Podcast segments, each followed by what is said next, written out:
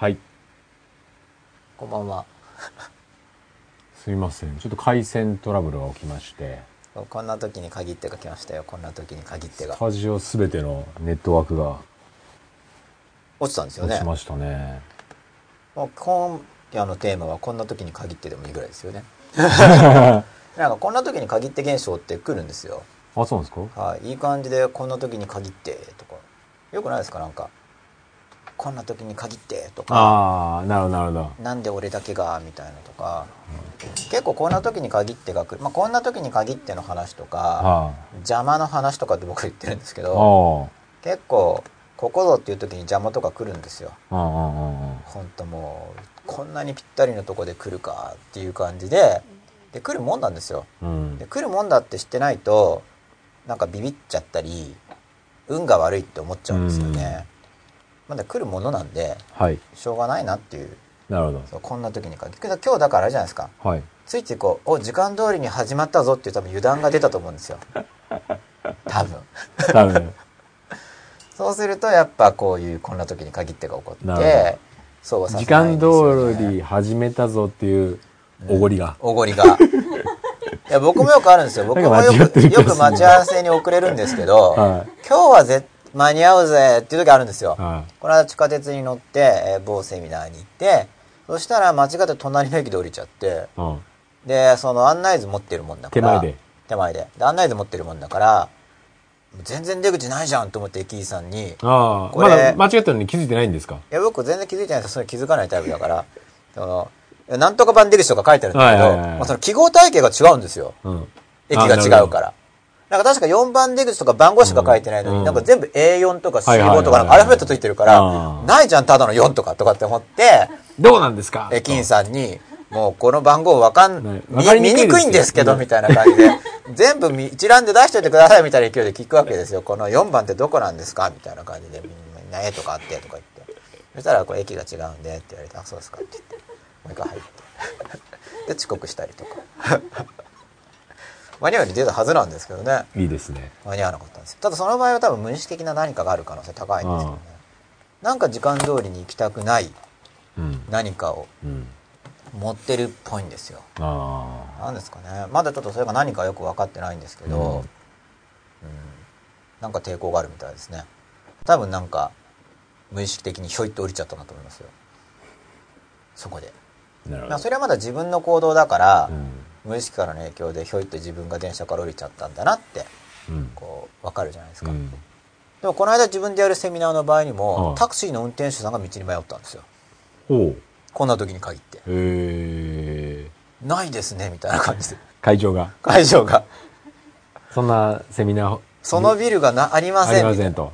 確かに工事現場なんですようん。壊しちゃったんですかねみたいなでで、もこその伝えた住所のでもこの間電話したからそれはないなみたいな感じで、うん。はい。まあ、住所で伝えて、うん。なんだったかなあのなんていうんですかナビうん。に打っていったんですけどね、ダメで。こんな時に限って現象で、まあ、とりあえず一周してみましょうって感じで一周してる手についたんですけど、うん。まあ、みんな会場の入り口で、えー受講生さんはお待ちでいらっしゃって僕が遅れてくるという一応「ゴロスタート」っていつもの手では告知したんですけど、うんやっぱりちょっとなんとなくみんな怒ってる感じがするなって思いながら まあ、あんま、あんま、そういう、有料セミナーですね。有料ですねバリバリ、ね。あんまセミナーで遅れるパターンは、あんま聞かないですよね。そうだからあんま僕もだからあんまり時間通りに来いとか言わないんですよ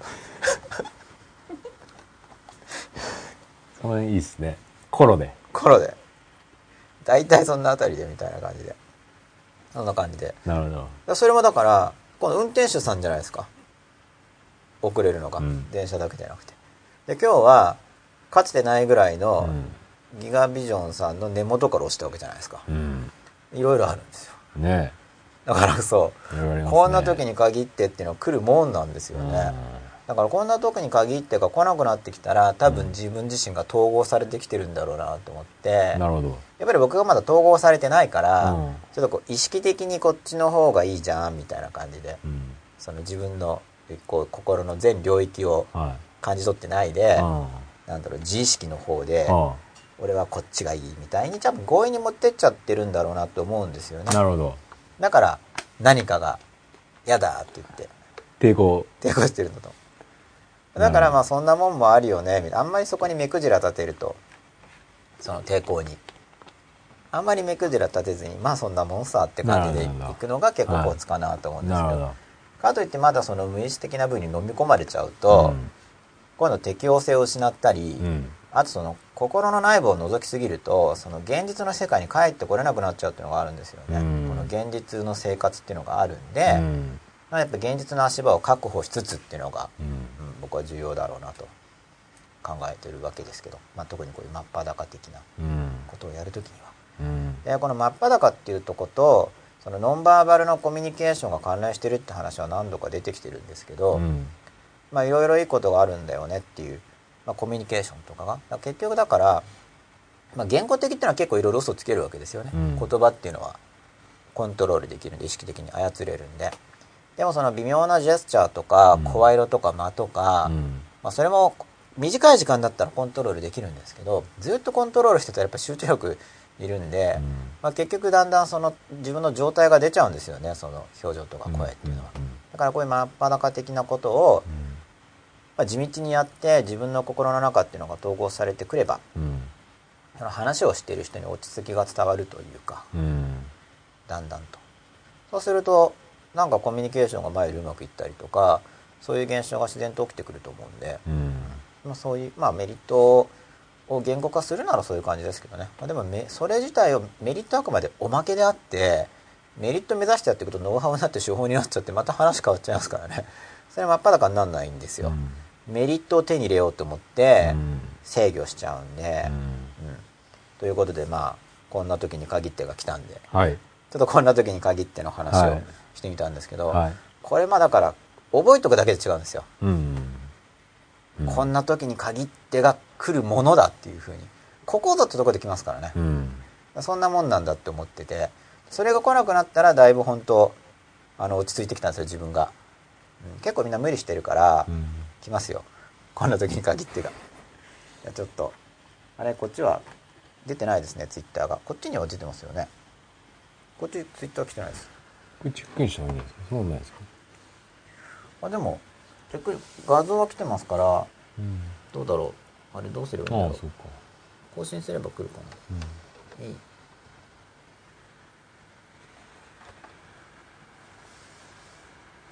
あ来ました来ました。はい。伊豆浜ゴバヘさんです。こんな時に限ってがよくあるものってのはどういうことですか？僕もあるんですがそんなことがあると思うとどうせまたと思ってやる気なくすんでどうにかしてなくしたいと思ってしまうのですがということなんですけれどもはい。まあまあ思うと思うんですよ。こんな時に限ってが来るわけだから、なんかなえるなとか、うん。別に嫌なわけじゃないですか、うん。こんな時に限ってっていうのが、うん。だからまずアプローチとしてはあの笑う。うん。で周りの人は怒ったりするんですけど周りの人が怒るメンツの場合にはその人たちの前では笑わない方がいいです。うん。うん。お前のせいなのに何笑ってんだって話。でもこんな時に限ってって時は、はい。だから普段意識ない意識しないところに意識が働いてるっていうパターンが多いんですかね、そうです。あとやっぱ無理,、ね。無理してる時、うん。無理してる時。なんかおごりが出たりとか、うん。あと不必要な安心をしてしまった。うん。ちょっと構えが崩れた時とか、うんで構えがでも構えが崩れた時に来るっていうのは結局その意識的に気を張ってないとダメってことになってるんで、うん。やっぱりまだ統合されてない段階だと思うんですよ,、うんすよね。本当にうまくいくようになれば結局リラックスしててもスムーズにいくはずなんで、うん。本来は出てくるはずのものをこう意識の力でピュッと気を張ってう、ん。出来事してもこう怒んないようにうん。うってこう抑えてる感じだと思うんですよね。だからまあ初めのうちは怒るものであり、うん。だからそれがそこで萎えちゃう自分っていうのを知るっていうか、うん。この時に限ってが起こって、うん。あの嫌になって無力感とか感じてやめちゃう自分にうん。あ無力感が出てるなとか、あとイライラしたりなんか、うん。あもうこの時にってこうイライライラとかムカムカムカとかした時に、あうん。イライラしてんなみたいに。まあこんな時に限っては来るもんだから来たらまあいつものことですねぐらいに思ってそのまま淡々といけばいい感じだと思いますけど。別に。でもねだから要するに人に迷惑がかかるっていうことによってはい。結構要するにへこんだりするわけじゃないですか。そしたらなんか人に迷惑がかかることによる恐れを自分が持ってるってことですよね。みんなが怒るとか、まあ、怒るだけならいいんだけど、うん。そのその場で怒るだけだから、うん。怒るだけじゃなくて自分が見捨てられちゃうとか信頼とはかそのうわまた迷惑かけてるわみたいな、はい。どっちかそういう感じじゃないですか。はい、だから自分自身にへこなんていうんですか。がっかりするっていう。その場合やっぱりあれですね。迷惑かけてしまう自分っていうのがだから受け入れられてないんだと思うんですよ。それを受け入れちゃっていいんですかね。でも受け入れるかけだってかけないいようにしていかなきゃいけないじゃないですか、それ受け入れた時点で、はい、受け入れるしかないと思いますけどね現にそうである以上。いやそこを直していこうっていう、はい。その比率だったりとかをはい。減ら,、減らしていきたいとはい。いう、はい。えー努力なり意識を働かしてるにもかかわらず、はい。あの配信が遅れたりとか、ああ迷トラブル起こ惑をったりとか。迷惑をかけないようにしようっていう風な方向性で捉えるよりもやっぱり自分自身を成長させていくっていう向きで捉えた方が僕はいいと思ってるんですけど、だから多分そっちにへこむんじゃないですか、まあ、です。だからそっちのそうやって思ってんのに、はい。意識してんのにできない自分、うん。その場合はだからやっぱできる自分っていう理想を持ってて、うん。あの自分ではしたくない自分っていうのがあって、うん、そんな失敗してしまう自分を受け入れがたいわけじゃないですか。動いてますよね。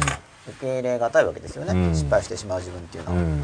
でもまあそんな自分なわけなんで、基本はだから笑うっていうアプローチがまず重要だと思うんですけどね。そのそんな自分だなっていうのをこうはははってちょっと乾いた笑いですそけど。れで成長していくもんですか？うんって思います。あそうですか。だからそれ成長しないのはまた逆の諦めを持っちゃってるんですよ、うん。要はですね失敗する自分っていうものに対してその失敗するわけですかうん。らその上で歩んでいくっていうことだから、うん。別に。うん。であれこれ言う人がいるんですよまた本当に。うんぐちゃぐちゃ。だうん。からそういう人はその失敗する自分を受け入れてない人だから、うん。あんまり人の失敗にうじゃうじゃ言う人は、かね。でも結構致命的にそういう一回の失敗ではい。例えば仕事とかあったら、はい。致命的なトラブルを。あでも致命的って言いますけど結構みんなその後生きてますからね、えだからそそのそういうじゃなくてね。例えばクライアントさんから切られるとか。あだから切られるぐらいだからあるんですよ。だからそれ笑うんですよ。切られちゃったねって言って。ああなるほどね。まあまあ切るよねって言って。どなるほど。とりあえず。なるほど。しょうがないじゃないですか。それこそ。その済んだことは。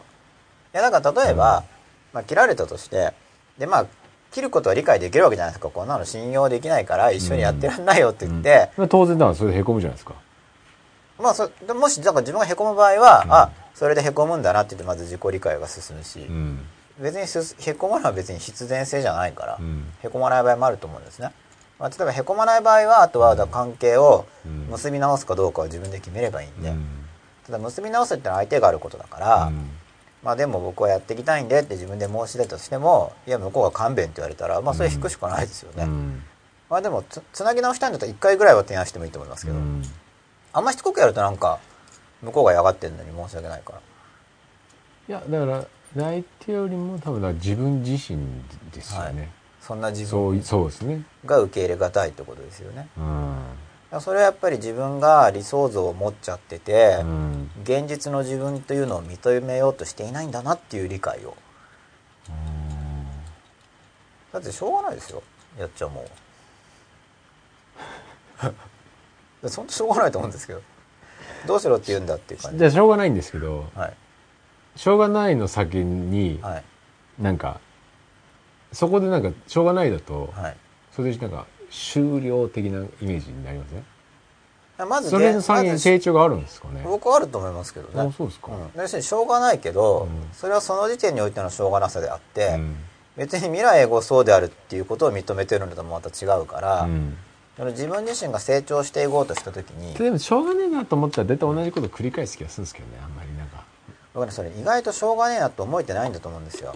なんかあのしょうがねえあもっとしょうがないなって思う？んかねしょうがねえなっていうのが強がりで、うん。あんましょうがねえなって思えてないのに、うん。なんかしょうがねえなって思えてるふりをしてる場合だと思うんですよ。その繰り返す場合うんは、あんま成長しないのって。うん。その本当にしょうがないっていうことがもっと捉えられてると、別に大丈夫な気がするんですよね。うんなるほど。だからしょうがないんですけしどょうがないの質を上げろと。うん、それかそのしょうがないんだけどしょうがないって捉えられない場合はそこを認識するってことですよね、うん。つまりしょうがないはずのことなのになんかすごいあ俺なんかしょうが固着してるななんかこだわってるな。うん。例えばうん。子供の時に脅されてたりすると、うん。なんかもうこれで人生ダメになっちゃうんじゃないかとか、いろいろ思うわけですよ。う、んでも別に5年後とか普通は生きてるんで、うん。まあ、健康を害するとかじゃなければ、うん。あんま大したことないんですよねみんないろいろ言うけど。うん。で僕も本当言われ続けて何度も言ってるけど、うん。そのそんなんじゃ社会に出て通用しないよって社会に出た後に言われてますからね、うん。本当に、うん。でいろいろ言われるんですけど、うん。まあでも今もこうして生きてるわけで、うん。と向こうが外れだったわけじゃないですか。だって通で通用するしないっていうけど結局その人が言ってる社会っていうのはその人の基準だから、うん。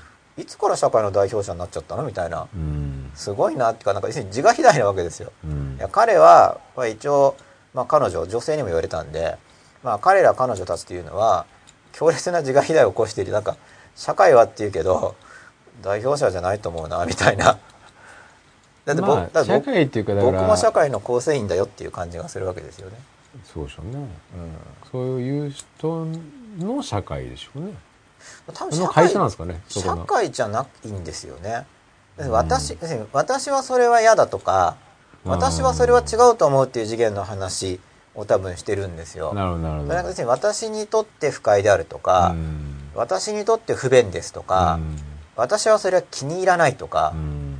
だけどその気に入らないっていうのはだから認められない弱さがあるんだと思うんですけどね。いやあのそんなの気に入らないんだってあのはっきり言うということとそれは社会に通用しないんだよって言い方をするときに、うん。その社会に通用しないんだよって言い方の時には相手に対するアドバイスっぽい装いを応用してるじゃないですか。うん。多分その人が怒ってるだけなんですけど多くは、だって別に通用しないって言うけど仮に遅刻してきたってその人が待ってたら通用するわけですよ。うん。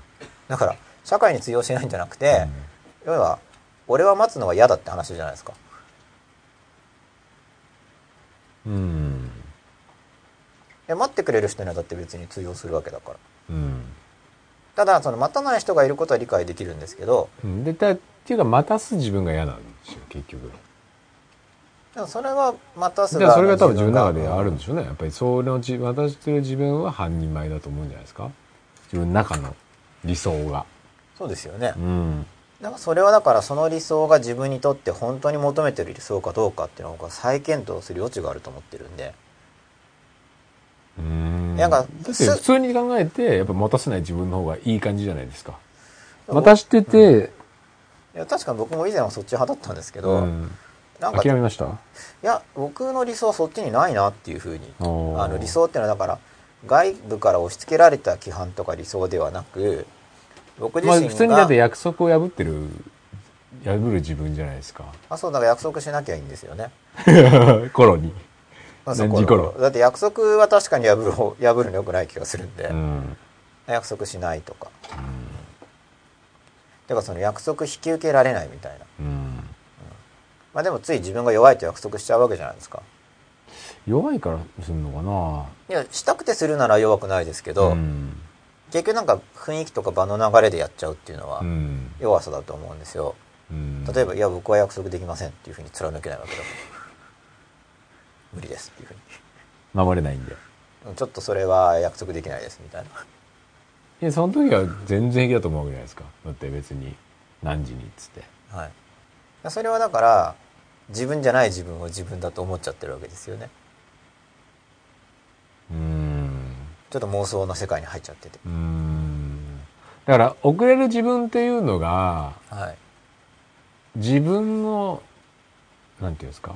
じそうですね。だから自分というよりは自分のまあ自分なんでしょうけどね。でもなんか自分の違うものとして捉えてるはい。もあるでしょうね、うん。その修正可能な部分として捉えてるんでしょうね。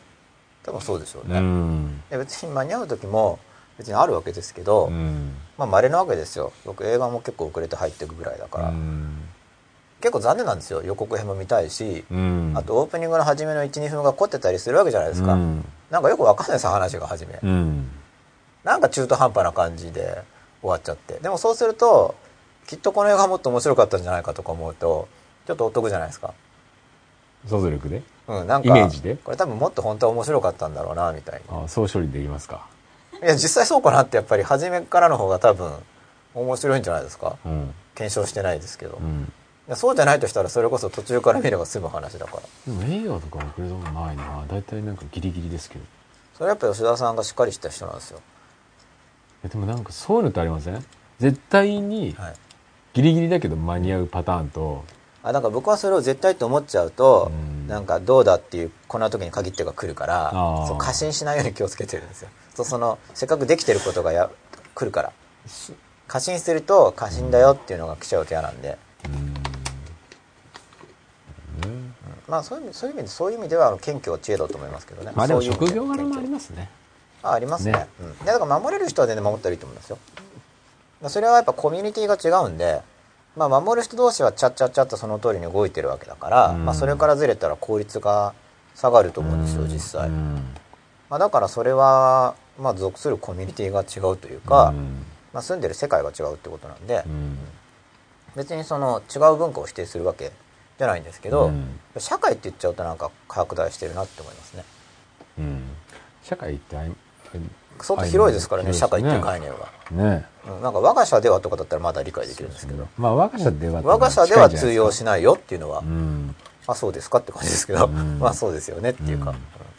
まあ別に通用しなくても困んないんで、うん、だから別に困んないよって大事だと思うんですけどね。まあどっかで通用すればいいわけじゃないですか。いやうんどこもかしこも通用しなかったら大変だと思うんですけど。うん。別にそこの部分的なところで通用しないと言っても、いやその彼彼ま女たちだって、でじゃあ世の中の中でその自分が遅れるっていうことに対してははい。別にもうべなで何も思わないという。いや僕らのコミュニティではなんかぐちゃぐちゃうるさいこと言う人が来ると、うん。あの人嫌だねって話になるわけだからその我が社では通用しないってタイプの人が僕たちのコミュニティに来たら、うん。そのなんか面倒いねっていう扱いなわけですよ、うん。なんか大変そうだねみたいな、うだからそれは単に住んでる文化が違うだけだから、ただ一応僕からすれば文化が違うにしてもなんか向こうの方が相対化は進んでないなっていう見え方をするわけですよね、うん。俺宇宙みたいうん。な向こうは。うん。ある意味平和な世界に落ち着いてると思うんですけどね、うん。うん、自分を社会って思って疑問が出ないんだなみたいなこうん。うある意味すごいそれは気分がいいのかもしれないみたいな感じで。気分いいと思うんですよ。多分。あのあの意識的な部分では。うん。だって社会の代表ですから自ら。がうん。すごい肥大してますよね冷静に考えたら一個人じゃないですか。うん。ところが社会なわけですから。うん。私の基準は社会っていう。うん。だから多分自覚的には気分いいとだから私には通用しないってことでいいんじゃないですか？そういうそういう場合は。まあ自分が言うとしたら。いやだから僕だってっていうふうにに捉えればいいんじゃないですか？何でも受け入れるわわけじゃないから、うん。だから僕はそれ嫌だよって話はあるわけですけど、うん。でもそれはあくまで僕は嫌だよって話で、うん社会に通用するかどうかじゃなくて僕は嫌だよっていううんことですからねう単に。んでそんなだからあのこんな時に限ってが起こるんだって知ってて、うんそうするとちょっと、うん、受け入れやすくなると思います。なんか、なんかこんな時に限ってっていうのは自分しか起こんないとすると世間の人に比べて自分を損してる存在ってなっちゃいますよね。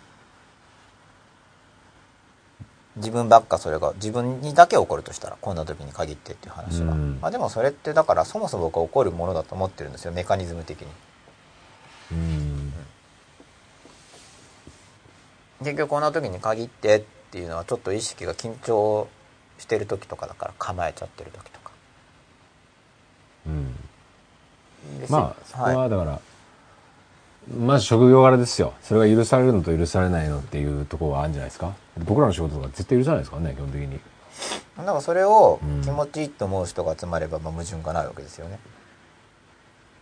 やじゃあ時間通りに進む気持ちよさってあるから僕も試験中とかだったら、何分にこれを解いて何分にこれを解いてチャッチャッチャってうん。やってるわけじゃないですかその試験を、うん。まあ単純にだから相手の時間の問題ですよやっぱりでその相手の時間が相散手が々遅れといてこんなにおかしいですけどねいやいや相手がだから時間をどういう形で準備してるかに依存するわけじゃないですか、うん例えば相手が時間を5分しか準備してなくて、うんもうそこでずれたら、えーでも去年ほら待ち合わせせとかって絶対そこで、えー駅とかだったら待たせるわけじゃないですか。それもだから文化だと思いますよ要するにそのわざわざ待ってる場所じゃなくて何かやってる場所で適当に会うって相方もあるわけですから、うん。そうですね。はい、うん。あ、じゃあ、吉野さんはその何時にどこっていう約束はあんましないと。あんましないうん。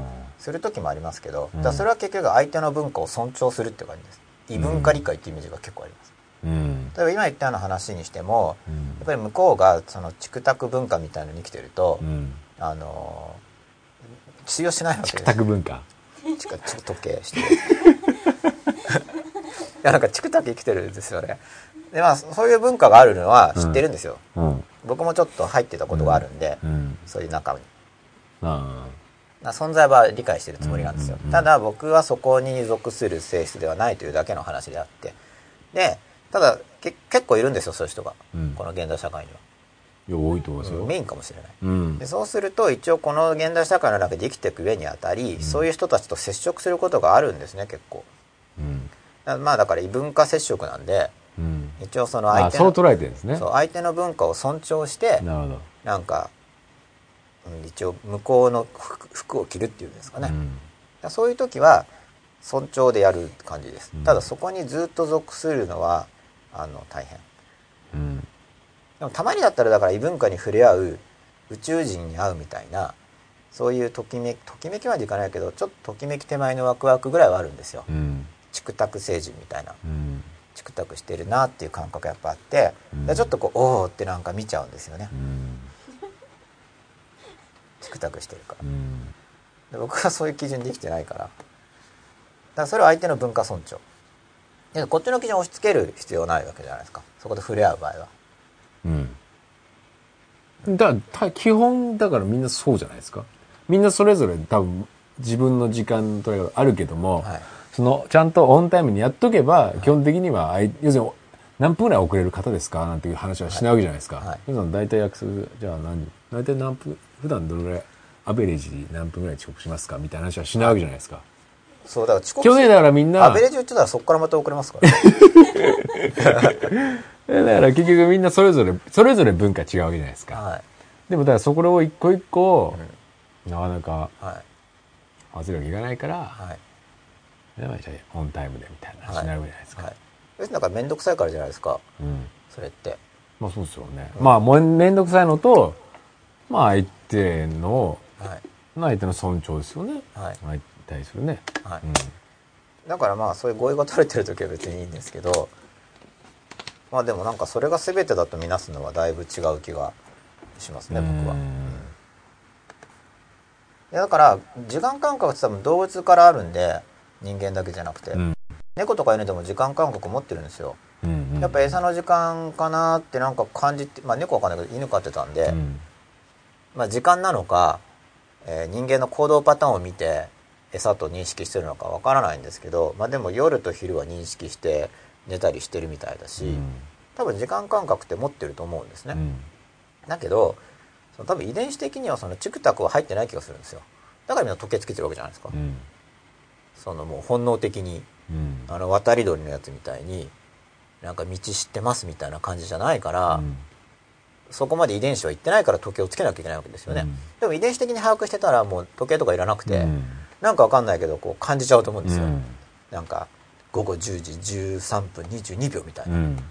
遺伝子的に、うん。なんか感覚的に、ですね。でもそそこはそういう時間感覚じゃないわけであの生徳的に持っているものは、うん。だけど多分動物に比べればやっぱりそれまで時間で生きてるから人間として。まあその時計がないとしても動物よりは時間感覚を持ってる感じがするんですよ、うん。そのデイリーの中の場所としては、でも僕の時間感覚って実際その程度ぐらいのものでしかないのでうん。まあだから僕タイマー使いますけどね。うん。50分タイマーとか。で時間まで頑張ってピピピみたいのはやりますけどあんまり時刻時刻っていう概念が僕は今のところそんなないですね。うん。でやっぱ日の出の時間とかも変動するからう、ん。だから今から50分とかっていう感覚の方が僕の実体験に近いわけです僕の感覚としては。なるほ何時何分からとかっていうのは、どうん。デイリーサイクルとしてもその24時間の時刻っていう周期があんま納得してないんですよ。機械的じゃないですか。24等分とかして。でも昼と夜の割合も変わるのにうんなんかちょっと違うなーって思っちゃってるんで。なるほど。まあだから僕でも僕はそう思うからですよ全然思わない人はいいんですけど。うん。だって思わない人は違和感ないわけですよね、うん。僕はだって違和感があるわけだから実際、うん。あるものはあるんですっていう感覚です。だけどその異文化尊重でうん。行く時もありますけど、うん。なんか大体何時頃行きますが通用する場合にはそれでやってます。うん。通用する場合は、はい、通用しない場合は全然いいし失敗して全部終わりと思わないでそれはそれでそれが自分でそういう自分で生きていることを受け入れるポジティブということですね、うん、であんまりあのポジティブっていう言い方僕個人的に好きじゃないんですよ。うん。なんか多分それがさっき吉田さんが突っ込んできたところに関連してる気もするんですけど、うん。その受け入れるっていうのはそんなできるもんじゃないんですよ。うん。だからうん。受け入れられたら僕相当すごいんですよ。ただ僕もだから伝えにくいからしょうがないから僕自身も受け入れるっていう言い方しますけど、うんなかなか受け入れられない。うん。あの受け入れようとするとか、うん。なんか受け入れたふりしてますとかっていうのはできるんですけど、うん。多分世間で言ってるポジティブっていうのはその受け入れてない自分で自分で自分を非難してる自分っていうのは結局抑圧してるぐらいな感じの話なんですよね、それは別にポジティブじゃないわけうん。で、なかなか受け入れるっていうのはあのできないので、うん。うん。だからそういう自分で生きていくことを受け入れるっていうよりもそういう自分なわけですよね現に。うん。だから現にそういう自分ですでに生きちゃってるわけですよね。うん。だから自分がどうであるかっていうのをとりあえずまず見ていくというかそれぐらいの感じの方がいいと思うんですよね、ううんん。なかなかいわゆるポジティブとかっていうのはポジティブになれないと思うんで逆に。うん。その肯定的にそうはなれないですからね、うんあのいろいろ非難されてきた歴史とかうん。あと自分の中に入り込んでる規範とかいろいろあるんで、だからまあ規範が入ってるとしてもあ自分の中で自分のこ要素を非難する部分がある、うん、一方ではその非難されるような性質もあるみたいに、まあ、とりあえずどうなってるかをこう認識していくっうんていう部分が、うん。まず認識からでうん。あんまポジティブとかっていうのはあんまり意識しない方が僕はいいと思ってるんですけど、いわゆるなんかポジティブとかっていうのはまあうんすごい入り口ではいいんですけどね、うん。落ち込んでる人でね。そのポジティブって言われて、まあ一時的なね。うん、響く場合、うん。まあ、でもその本当落ち着き応急処置的な。そう落ち落ち着かないと思うんですそれじゃ。うん。そうそうポジティブになれないですよ。うん。っていう認識を持ってる方がいいと思いますね。うん。まあネガティブな人がですよね。ある意味ね。いや僕みんなそうだと思ってますけど。そうですかね。うん。でも全然そういうんなんていうんですか。ネガティブにはいなる要素を持たずにはい。大人になってる人もいるじゃないですか。意外に。いるのかな？僕はい今のところ知らないんですけど。あ、本当ですか？は結構、うん、いる気がしますけどね。い、やっぱりみんなイライラしたり怒ったりしますからね。うん。妬んだりとかまあだもちろんそれはあるでしょうけどベースにあるなんかベースにある感覚みたいなものがポジティブ的な、はによる人か、はいネガティブ的なよりはい行く人っていうのは、はい結構普通にポジティブ寄りな思考に行く人も多いじゃないですか。まあ、あだすごい羨ましいなと思うんですけどね。あの僕はだからそれはだかららそれが意図的にやってる人と、シャドウそうしようとしてる人と、負の部分が無意識領域に行っちゃってるように感じますけどそのポジティブになってるっていうよりは、あそうですか。うん、いうん。やでもそのマイナスなものがないっていう人は多分い,、まあ、いるかもしれないけどおそらくいないと思うん育ちがいい人ははそんな少ないと思いますよ。やっぱ育ちがなんか、育ちがいい人ってよくわかんないですけど、はい。広いですけど、別になんか僕、なんですか、僕なんかこう、いろいろあない40代に、はい、なんかぐにゃぐにゃしたものが、はい。あんまない人っていると思いますけどね。もちろんあんまりない人はいるでしょうけど、うん。でそういう人は割となんかなんか起きた時もん。別に、まあ、ポジティブとネガティブじゃなくて、はい。スルーはい。できる人みたいな。はいゆとりがあるからかもしれないじゃないですか、うん。単に。現状に。で現状にゆとりがあるからっていうのは、うん。例えば別にいわゆるネガティブめな人だとしても、うん。じゃあバカッと大金が入ってきてなんかちょうど今求めての時期で仕事がうまくいっていてとかの時は気持ちもおおらかになりやすいですよね。ネガティブっぽい人でも。うーん。そうですか？いやと思ますよべでもベースでそこはあんま関係ない気がするんですけどね。まあ状況がだから恵まれてるのが続いてればうん。状況のベースが安定的であるっていううん。ことと、うん。そのポジティブ自分自身に対してポジティブであるってことは多分ちょっと違うと思うんで。うん。また単に僕のこういう範囲が狭いだけっていう可能性は当然ありますけど。うん。そんなにみんなポジティブになれるものなのだろうかっていうのはかなり僕は思ってますね問題意識として。単に脳天あの無視してるっていう意味での脳天気なんじゃないかなみたいな。うん。まあでもそれはそれでいいんじゃないですか？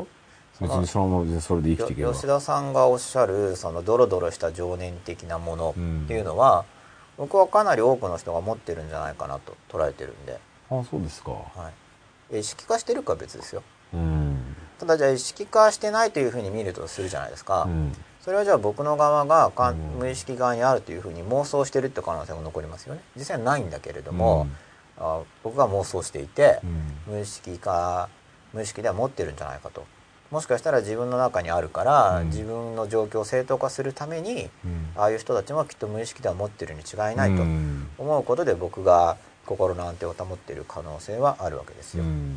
だけど僕が実際に会ったことのある人うん実際に会ったことのある人の場合にはなんかそれドロドロした情念的な、うん。えー否定的な感情とかっていうのを感じさせない人っていうのは、あまあ、かなり感じさせない人っていうのは1人か2人ぐらいいるんですけれども、1人か2人ぐらいなんでうん。結構みんな持ってるなと。あそうですか。だってポジティブになれよっていう時点で否定的ですからね。あ吉永さんに？誰に対してでも、うん。でもそそれだけでその人がそうそういうはい。もものを持ってるという捉え方？うんまあ他者否定してますからね現に。うん。別にだからそれもそのその発言自体がどのレベルで言ってるかっていうのもあるんじゃないですか。別に本当に。あだから例えばポジティブであれっていうのがうん。例えばその、暗いことを言うと俺はひあの不快なんだっていう意味で多分言ってることが多くて、その相手の幸せを願って言ってるのか、その自分の不快感を断つために言ってるのかでまた違いますよね。うんで自分の不快感を断つために言ってるんだっていうのを自覚できている人の方がうん僕は自己認識が深いと見なしてるわけですよ。うんなんか多分相手のためって思って言ってるんだろうなでも多分この人は相手のために言ってるんじゃなくて自分が不快なんように見えるぞって思うパターンが結構多かったってことですね。うんその本人の不快感を相手のメリットを語るという形で語る人が多い。うん。さっきの社会の話の場合には相手のメリットじゃなくて、うん。自分の不快感をうん。社会では通用しないという言い方でうん。そう口が動いてしまうんですよね。うん。で多分実際本人はそう思ってるんだと思うんですよ。うん。で現実を見ないんですよ。うん。だって現に社会で僕生きてますからね。うん。まあそれを通用するとまで生きていいかまあ共通認識だよねっていうことじゃないですか？その辺は。例えばさっきの話で言えば。えー約束の時間に来るのがっていうのは共通認識のだよねっていう。僕はなんか大体でいいじゃないって感じなんで別に。そんなちょっと遅れるです。ことあるんじゃないっていう、うん。いや前は違う時期もあったんですけど、うん。まあ守らない人たちと付き合っていった結果うん。うんやっぱ僕もどうも。で逆にあんまそれ遅れた相手が遅れた場合は何も思わないんですか？いや初期は怒ってたわけですよね、うん。僕も守る人だったんで、うんただ、まあ、選択を迫られるわけですよね。そういう人たちと実際に付き合い始めると、うん。俺はどっちなんだと。うん。で結局どっちかというと僕のもともと持っているパターンとしてはチクタク側じゃないな。ああのどうも。だからおむしろその遅れてる人に対していやむしろうんと怒ってた方なんですけど、うん。だからあんな腹が立ったのかなみたいに、うんまあ、自分はそっち側の文化に属している人間ではないにもかかわらず、うん。無理をしていたわけだから、うん。そのまあ要するに僕の押さえつけてる自分ですよね、うん。守らない自分っていうのは、うん。まあ、シャドウ側にいるわけですよ、うん。だからそれを外側に見たら怒りが出るっていうのはもう非常に典型的なパターンなんで、うん。だからあんな腹立ってたのかと。うん。要は自分自身に近いパターンを見ると腹が立つというのよくあるんで、うん。まあ、それでまあうんな、まあ、な納得までいくと言い過ぎですけどね。もう腑に、少し腑に落ちたぐらいで、うん。まあ、とにかく怒る人は危険なんですよ。簡単に言ってしまえば。怒る人は危険なんで、うん。なるべく怒る人には近づきたくないという行動方針を持ってるんですけど、まあでも怒る人に出会うことはよくあるんですね、うんだから現代社会では怒る人の方が圧倒的多数派であり、うん。と言ってる僕もまあ怒りますからね。うん。でまた僕以上に怒るなんかイライラカリカリしてるんですよとにかく。でなんか理由があるんですよ本人にはそのうん。イライラカリカリの常に？常にじゃないと思いますけどね、うん。かなりな高頻度でイライラカリカリしてる。なんか何でも。うん。なんか自分を押さえつけてるってことだと思いますおそらく。うんで押さえつけてる量が多ければ多いほどその押さえつけてるものに似たものに出会う頻度が高まりますからね。うん。うんでも押さえつけないから怒りが出ちゃうんじゃないですか？いや押さえつけなければ。どこでだからどっかで怒りを抑えてる。何を抑えてるんですか？ねえー、と自分自身の中にある性質をないものと見なしてるってことですね。うーん例えば自分もその性質を持っていることが把握できていれば、うん。あそうだよねっていう感じだから、うーん。うん。うん。うん。うん。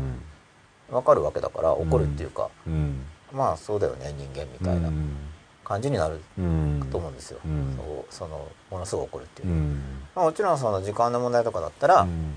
まあそこでそうまあそりゃそうだよねっていうのを抑えた上で、うん。まあ、もしもっと伝えたいことがあれば、うん。まあ、もうちょっと早く来ようねとかっていうってもいいとは思うんですけれども、そのだまあ、まあ程度問題ですからね、うん。遅れるって言っても例えば30分遅れるのとうん。15時間遅れるのはやっぱなんか違いますよね。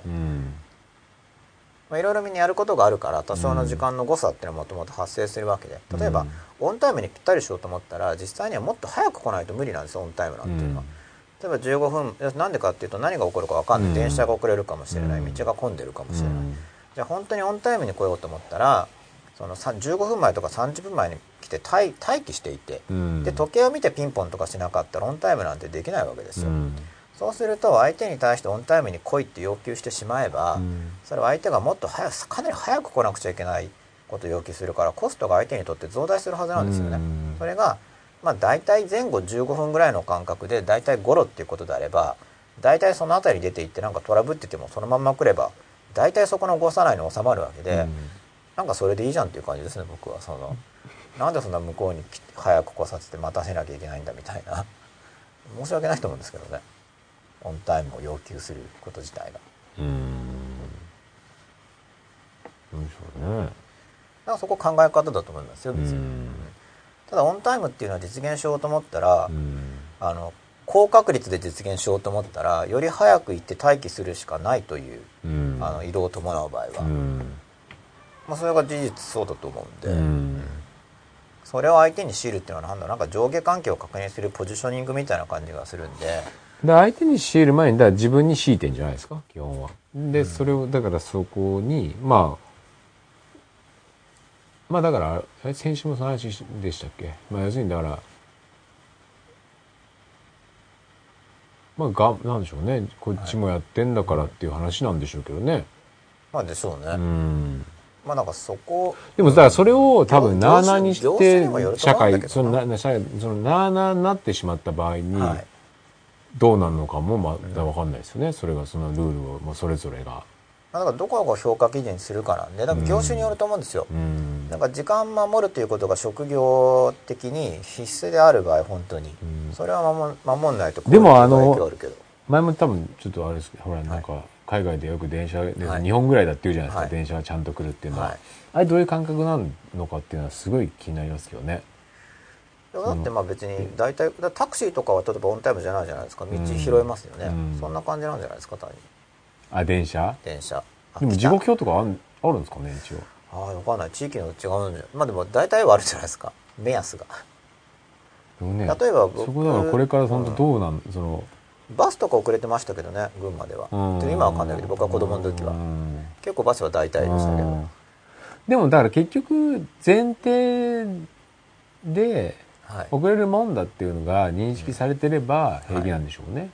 だと思います。ね。はい例えばね、はい。そういう、多分中井の人はもう電車っていうのは別に普通にオンタイムに組ませんからっていうはい。認識を持ってれば、はい。まあ、そういったもんだっていうところって話なんでしょうね、おそらくね。で別にオンタイムでできるものができる分には、うん。まあ、分かりやすくていいと思うんですけど、ううん。んやっぱりそうですね。だから時間通りに来るはずになってるものを時間通りにしようとするのはいいことだと思うんで別に。うんその否定しようと思わないですけど、うん。でもなんかそれでずれたからってあんまり怒ったりしてると、うん。ただですら怒る時あるのにうん。なんか怒ること増えちゃうじゃないですか。うん。なんかそんなどうでもいいことで怒ってたらますます怒っちゃうよっていう感じはしますけど、うん。ただですら怒るのにっていう、受け入れなくてしょうがないと言ってるのって、えーどうせ死ぬと言ってるのと似てますね強がって腐ってる一方現状を変えようとしてない点で。伊沢ホマゴバヘさん。うんどうせ死ぬと言ってるのと似てますね。ああまあどうせ死ぬから何もしなくていいんだよ。みたいな感じですかね、まあ、だからどうせ死ぬから何もしなくていいんだよっていう人はどうせ死ぬって言ってるけど死ぬことを受け入れてないっていうことだと思うんで、うん。受け入れてないからこそどうせ死ぬんだっていう言い方でなんかそれでそういう適応の仕方をしようとしてるってことだと思うんですよね。なんかその、まあ、強がることによる適応みたいな。太宰の人間失格で「世間とあなたの世間でしょう」と主人公が言い返す場面があります。多分こんなセリフだったかとちょっと覚えてないです読んだの前すぎて。まあだから世間とあなたの世間でしょうっていうのはよくある話だと思うんですよね。うんでだからそこから先どうやって生きるかですよね。まあ、みんな一人一人それぞれの世間という、うんまあ、常識だったり、うん人間こうあるべきだとか、うんまあ、みんな思ってるわけですよね。一人一人。うん。でみんな一人一人思ってる中自分はどう生きるかですよね。うん。だからその要は相手に認められる必要性を自分が持ってるかどうかだと思うんでうん。僕の目指すところっていうのは、まあ、今はまだ到達してないですけど結局価値評価の基準が外部にないっていうのを目指してるんですうよ。ん。うん。まあ真っ裸っていう概念もそうなんうですが、んだから自分が自分の価値を認めるにあたってその外部の評価はいらない。うん。というのを目指してる。けどそれ目指してるんですけど、うん。それを強がりでやったらまた嘘になっちゃいますよね。うん本当は外部にうん。評価を求めてるのに、うん。えーそんなのないんだっていうふうにうん。無理して思ったらまた嘘つきになっちゃうんで、うん。本当に大丈夫だからそこだからそこをやるためにまあ要するに自分を律する自立みたいな話じゃないですか、はいはい。要するにそこの結局はい。自分の、うで自分をこうしっかりとコントロールしていかなきゃいけないっていうところで結局、自分が良かれでも結局周りを不快にしてるなっていうことを感じなくなるっていうのはなかなか難しいかなってすごい思うんですけどね。要するになんかその自分の行動自分はいいと思ってて全然ありだな、でも結果として、あれ意外に周りの人に不愉快にしたりとか、あれ迷惑かけてるなっていうことが、はい。結構僕もあるんですよ。はい。あったりして、はい、そうするとやっぱりそれ良くないなっていうのがなんか自分で思っちゃうじゃないですか。自分で思う自分がいるじゃないですか。それは別にうん、いいと思いますよ。ケアするのは。全然問題ないと思うんですけど、うん。だからだから自分の時間の感覚とかも、はい。だから自分は別にいいじゃんって思う部分あるけど、はい。結果として、あら結構不愉快にさせてんなみたいななると、はい。やっぱりここははい。ちゃんとできる自分にしといた方が結果として、あの自分が自立できるなっていうような感覚なんですよね。で選び取ればいいと思いますだからうん。自分はどっち側に行くのかと、うん。あくまでその周りの人のはデータであって、うんだから周りの人の感じ方に対して自分がどうするかってあくまでそこはデータとして自分が選ぶっていうのが大事だと思うんで、うん。そうしないと周りの人のせいにしちゃいますよね、うん。本当は自分はそうしたくないのうに、ん。みんなが嫌がるから、うん。もごもごみたいなそこはになだそこはすごく直さなきゃいけないところだと思うんですよ。やっぱりそれを相手のせいにやっぱり最初はしてしまうじゃないですか。はいでそこをやっぱり違うぞと、基本的にはこっち側に問題があるぞっていう捉え方にまず変えるのがすごい僕は大事だなと思うんですけど、でそこから結局はあの一個一個はい。こう修正していかなきゃいけない部分があったりするじゃないですか。だから相手の不快について、まあ、うん。自分が刺激源になっている時に、うん。その刺激源であることをやめようとするかどうかは自分で選ぶってことですね、うん。でできます？それでも。もう僕もひたすら練習してますね。だあからそっちを？うん、っていうのは相手の不快っていうものがこっちに関与してくるわけですよ。っていうのは人間っていうのは嫌われたくないとかあのうん嫌われる恐れっていうのを持ってるんで、うん。不快感向こうが不快感を表明したりこちらを否定することでこちらにコントロールをかけてこようとする人がいっぱいいるんですよね。うん。で僕はその心の壁を強くするっていうのはテーマだから。そこの壁を？ああなるほどね。あじゃあその捉え方だいぶ違う気がするなだからあくまでデータとして考えてケアするかどうかを自分で決める。うんでも壁を作るとそこってずっとなんかあの完全に外部からの情報を遮断するってことじゃないんですよね、うん。その受け入れたい場合には受け入れる、うん。招き入れる時にはドアを開け制る度にフィルターをつけるみたいな感じですか、えー自分にとって不要なものだけがちゃんとフィルターにかかるような。例えばこう皮膚とかありますよね、うん。皮膚があるから肉には全てが触れるわけではない、うんそういう仕組みを心に持つっていうことですね、うん。過敏にならない。うん。要はだからその相手の不快感をケアするかは自分で決めるんでうん。要はその人が不快っていうのはその人の心が弱いわけですよ。でちゃんとその考えた場合に自分に要素として確かになっていう納得ができるものがはい。あるかどうかっていうのは結構あるかなとは思うんですよ。はいあ確かにそこは修正した方がいいなっていうところがあれば、はい。僕はそっちを直した方がいい自分を変えていくのがあって、はい。でもそれは別にはい。自分で納得別にそれはなんていうの？そこは修正点がないわって言った場合は、それは結果として周りをの人をなんか不愉快にしてる場合でも、それは僕も別に何も思わないんですけどはい。大体ちゃんとそこを見つめた場合に大体修正点があるなっていう気がする修正すんですけどね。るのは全然。構わないですだから自分でやるのは、ただ修正するときにそのこれは修正した方がいいからという部分が、うん。またその自分の弱さを見つめる逃げになる場合があるんで、うん。つまりこれは確かに変えた方がいいと、うん。多くの場合でもブレンドであってしかし同時うんにその彼ら彼女たちにうん。どうも嫌われるのが怖くて、うん。え感情的影響も受けているなっていうのはそれが実際に影響がある場合にはそれも把握した上で、うん。あのい自分が変わる方向で強い方に変わる変わろうとするししかし同時にそのうん。感情的影響を受けている部分については、うん。この部分はその影響は受けないようになっていく方がいいと、うん。僕は心の壁が弱いぞっていうそれはそれでまた改善点として捉えた方がいいと思いますけうど、ん。そうじゃないとその、うん。本当に自分がどっちに変わっていくかっていう判断基準じゃなくて、うんかわいそうな人とか、うん。すごい傷つく人とかの言うことを聞いていく人になっていっちゃうんですよ。相手の感情状態によって自分の判断が影響されるということは。いやその相手の主張の中のそこそういうことじゃない気がするんだよな、なんかそこまでじゃないんですけど、はい。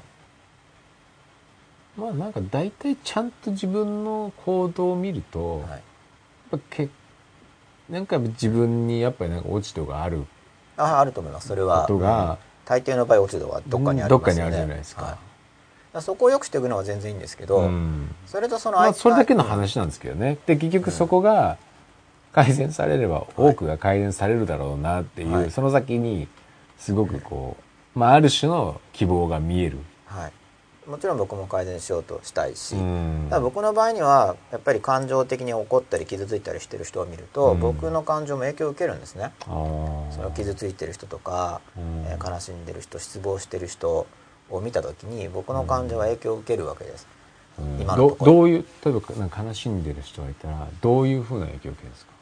いやーなんかやっぱケアしてあげなきゃいけないんじゃないか悲しんでる人を放っておくのは良くないんじゃないかっていうような発想が出るわけです全然いいじゃないですかその発想いやじゃあ悲しんでない人はどうでもいいのかってなるじゃは。ないですか なるほどね。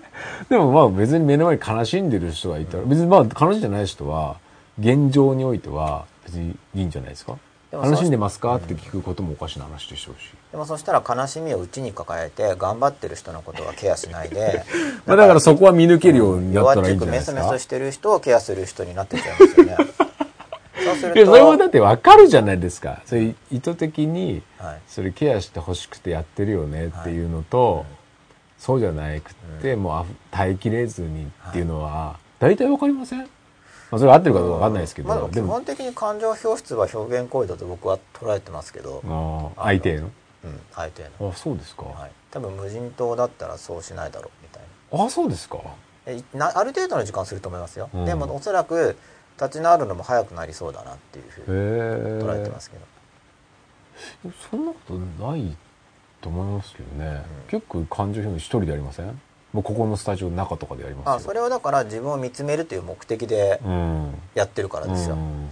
しかしその自分を見つめるからってもそれをだからわざわざ人前でやらないじゃないですか、うんその自分を見つめるって目的でやってる場合は。でもなんかいろいろあっても、はい。要するにそこでちゃんとこう一回一人になって一人に人になってやるわけじゃないですか、うん。それはわざわざその他人がいて視線があるところでやるっていうことはなんか表現行為だと思うんですよ。わざわざそこでやるわけだからうん。ああなるほどね。自分を見つめるとか自分が感情と向き合うためだったら自然に考えたら一人の時になるほどなるほどだって逆に視線があったならその影響を受けるからあの自分の感情をうん。見れないじゃないですか、うん。その気に,、うん気になっちゃうでもじゃあからそしたらそれで見れるんだったら逆にそんなもらわないんじゃないですか。でそれでもそれ分かってるのになんでもらっちゃうんですか？ある意味では。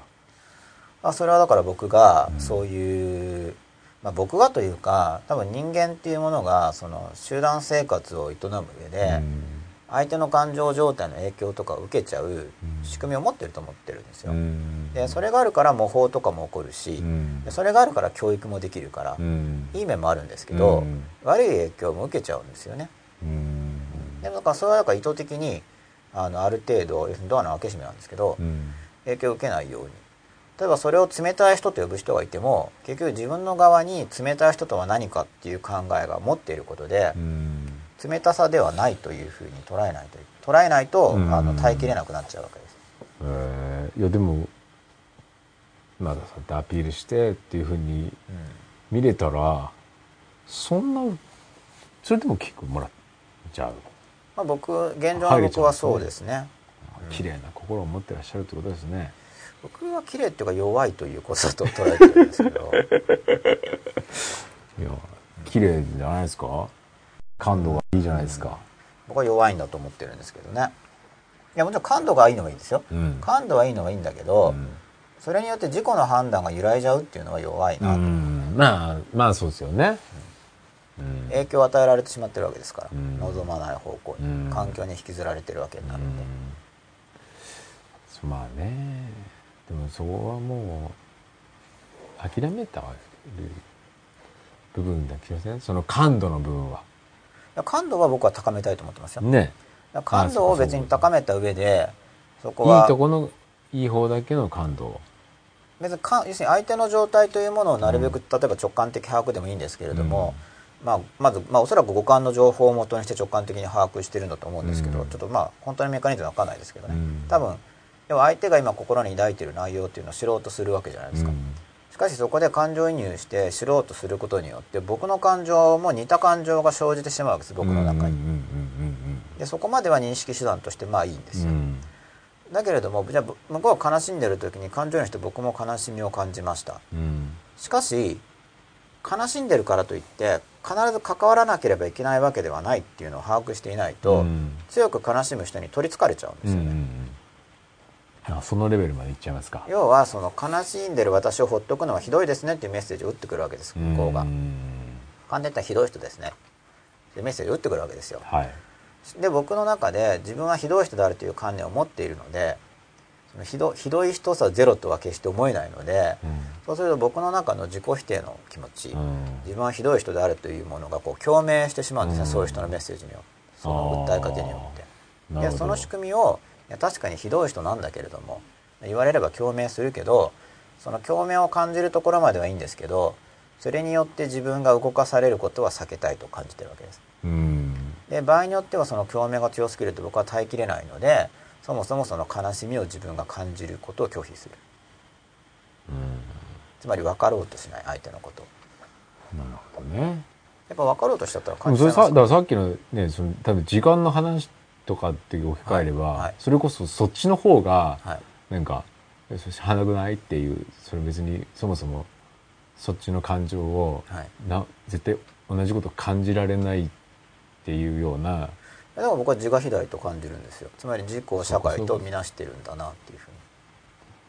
えでも吉野さんはその相手の心を共鳴しちゃうんですよねああだから共鳴するわけじゃないですか、うん。ただそこの気持ちっていうのは向こうが持ってるのは自我肥大であって、うん。その要するに自らは社会であるという。そうだからそこの冷静な判断してたら、はい、もらわない気がするんですけどそこでそう分かってんのにいやそれは自我肥大をしている人というものに対して特別にケアするというフレームを僕がちっちゃい時に持ってないからですよね。例えばかわいそうな人とか、うん。貧しい人を助けましょうってインプットはすごくありますけど、うん。自我肥大を起こして万能感を持ってる人に手を差し伸べましょうとかって普通言わないから、いや言わないですよね。だからそういうのが僕の中にし何も影響受けないじゃないですか入ってないいんですよ。うん。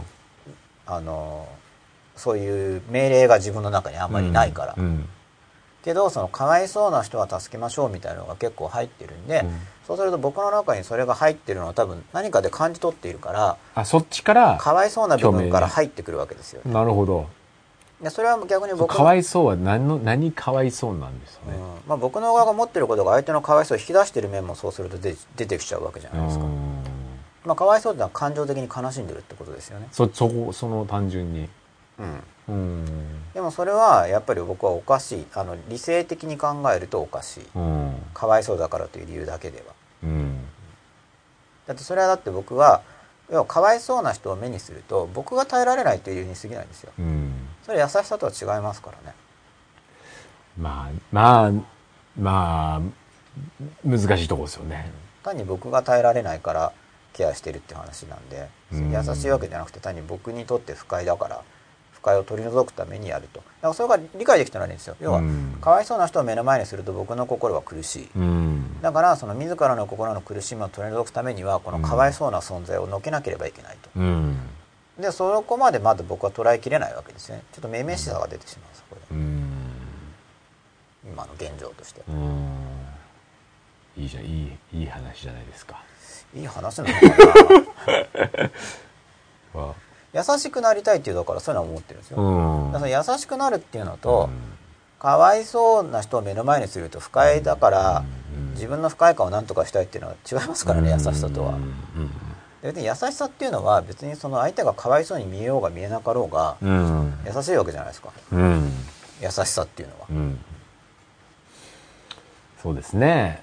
だその優しさが育てばその自我肥大っぽい人にも優しいわけじゃないですか。うん僕もその肥大体験とかあるし、うん。まあ、あるわけ例えば、ね、東大理さん受かりましたとかっていうと肥大体験、あこれはインフレーションしてんなっていうのは分だからそのねじ自我肥大？そうじですね、自分自分自身を自のがこうが自我の肥大。要はまあ勝てたら俺偉いとかあで自分の実際の現実の上でもっと大きいものと同一視してしまう、うん。例えば東大だったら俺は東大生である。うん。っていう時にその単なる自分ではなくてうん。その東大生であるとかっていう時にはそのより権威のある東大っていうもののうんその同一視が起こってますよね、うん。自分自身と。あでも自分が別に東大じゃないわけですよ。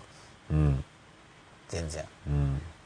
ただ思ってしまう、まあ、よく大企業に入ることによって同一視でうん。肥大が起こることもあるし、うん。あるいはじゃあ日本がイケイケであれば日本人であるというだけでうん。肥大が起こるかもしれない。国が調子いい時とかは。うん。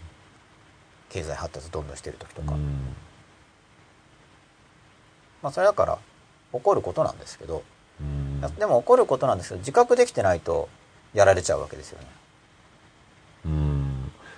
だどそだからそういう自自我肥大をはいする人にも、そういうふうに表現をするしかなかったいろんな背景とかがあったりするっていうとこまで考えたりします、あします。だから僕はだから僕がそういう人に対して優しくないというのは、うん。結局僕自身が自我肥大を起こすので、うん。その自我肥大を起こしている自分というのを無意識的に押し込めて抑圧しているから、うん。あの要するに自分で見ないようにしてるからそういう自分自身を。をだから目の前にそういう人が現れた時にそその人のことも見ないようにしてしまう。あただそっちの方がだからより難しい。うん。あの僕のスケールの中ではもうちょっと後なんですよ。そういう人に対するケアは。なるほど、今のところだから無無関心無表情で接してしまう。うん、その方が僕にとっては難易度が高いんです。うん。でそれはより実は僕自身に近いってことなんですよ。うん。そっちのタイプの方が。うん。なるほどなるほど。うん。と見てるわけです。うん。しかし段階的に進むしかないですからうん。かわいそうな人に対する対処の方が多分僕にとってより簡単であるとうん。だそれはだけどもともと僕もだから自分はかわいそうだって思っていたから、うん。そのかわいそうな人が影響力を僕に持ってるんですけど、うん。僕も俺はかわいそうだなと思ってましたからね、らそっちの方がだから僕自身が自分はかわいそうな存在であるっていうことと、うん。自己肥大感っていうことを言えばかわいそうな存在であるっていうことの方がえー乗り越える乗り越えるというかそれを認めるのに近づいているってことですね、乗り越えるっていう表現も入門用の表現で、うん。うん実際には乗り越える乗り越えるって言うとなんかなくなっちゃいますけどね、うん。そういうことじゃないと思うんで、うん。ただあの初めは乗り越えるって表現の方が分かりやすいんですよ、うん。乗り越えようとしてった方が、うん。で乗り越えようとしてとりあえず意識的に影響力が減少したのを体験して、うん。でその後でさらにいや乗り越えるだってあるよねっていうふうに進んでいくもんだと思ううんで、ん。段階としては、うん。なるはい、そんな順番を考えたりしてるんですけどね、はい。で DVD4 部作全部一通り見て絶対幸せになるぞと思って1枚につき34時間かけてノート取って感想を書きました。伊沢ホマ5番兵さんです。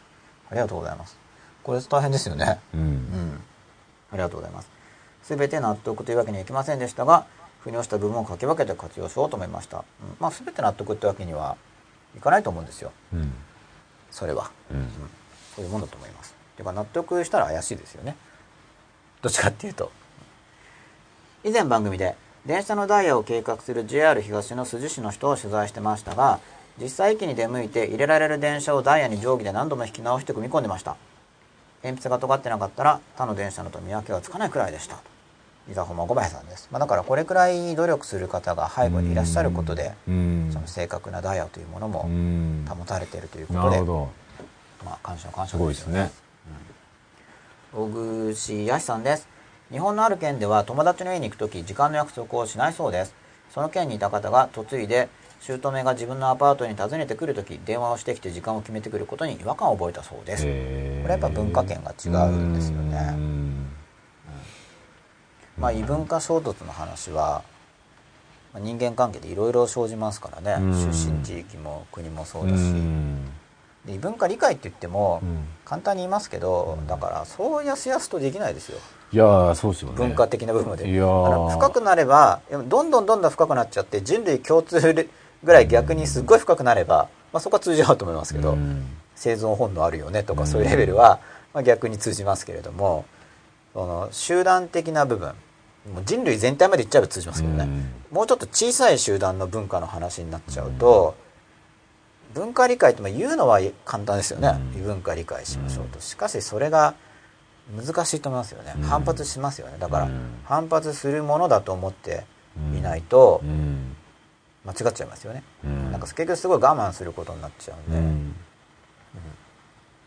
なかなか理解とそいうっても、反発も出るだろうし。理解っていうのは自分のコミュニティ内にそのが入ってくるってことですもんねそうですね。ね。だから理解本当に理解しようと思ったらやっぱある程度同化しないと無理だから。教教科書だとかそういうので、はい。あそうなんだっていう理解とは全然意味が違いますもんね、うん。まあ、それは理解っていうかなんか、まあ、カタログ的な知カ識をグ的な知ってるぐらいで、うん。まあそれはできますけどねだからそこと別に何も変わらないから。対して。でもでも多くの場合理解って結構その意味合いもあったりするじゃないですか、はいそういうの外国行く時にははい。こう文化を理解していきましょうみたいな、あそうまあそれはだからあくまで外人としての理解なんで、うん。本当に接していくのと違いますよね、うん。結構困りますよねそのしょっちゅうそのあ時間約それは教育でも重要で、まあ、ちょっうん。とすみません話戻しちゃうんですけど、例えば先生と生徒っているじゃないですか、うん。で生徒を理解することが大事ですね。その通りなんですけど、うん。でも先生の立場から生徒は理解できないんですよ。うん。結局。うん。だって先生だから。うんだからそのアンケートとかインタビューの限界っていうのもそういうところにあって、うん。結局なんか他人じゃないですか。インタビューはじゃあどうですかみたいな。うん。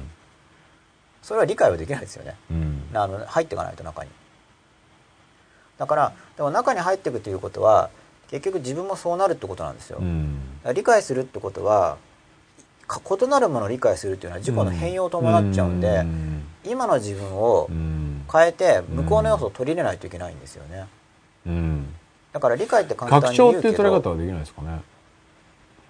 うんまあ要素が入って基本的にあの異物が来ると人間は排除しようとするんで、うん。例えば免疫系もしかりうん。あと物理的に皮膚に何かが入った時まあ取り込んだ時もありますけど入りすぎれば基本的にはこう排出しますよね。うん。で心もそうなんですなるほよどね。だから小さい時に基本的なメカニズムが基本的にはそうなってると。異物を排除する。と。でどうもまあここはまだ仮説のはずですけどうん。僕も僕は一応なそうじゃないかと思ってる仮説でじゃあ子供の時は白紙だって言いますよね、うん。しかし子供の時に埋め込まれた価値観ですら、うん。どうもその人がもともと持っている価値観があると異物感があると結局排斥していく感じがするんですよ。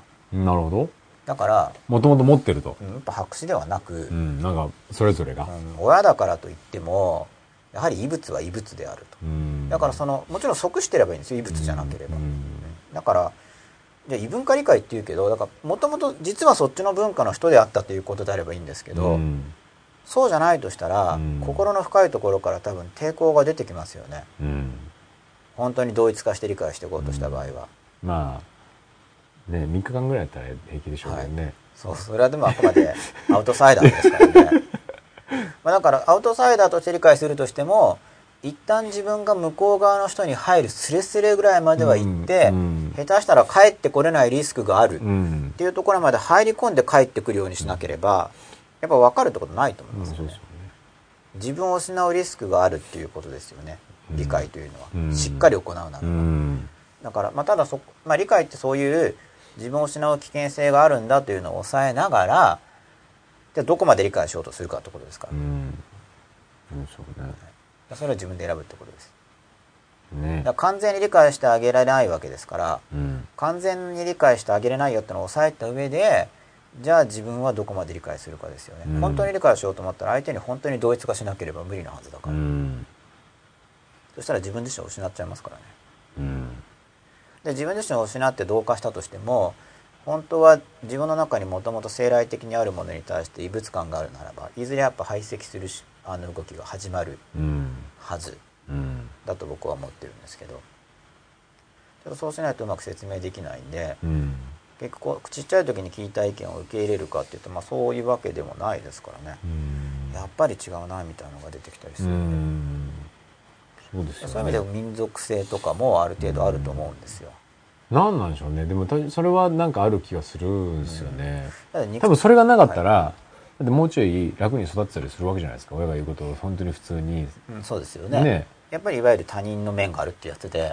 ですよね、はい。なんか違うぞっていうのは結局それがあったからそうだからこんな年までそれと戦ってるみたいな話もあるじゃないですか、そうそうなんです。だからまあ心がだからっていうのは見えないから適当なこと言ってるのは迷信的だと思うんですそうんねそうですよね。肉体とかだったらまあ顔似てるけど、うん。まあ、違うじゃないですか、うんじゃあ心も違うんだろうなっていう。例えばまあ肉体の比喩で考えれば、うん。で確かに民族が同じであればまあ一応似てますよね。全然違う人種よりは、うん。でも似てるけど違うけど、うん。まあでも似てるじゃないですか。まああくまでその社会だからまあ生活レベルの共有ぐらいのとが似てるっていう感じであって、はい。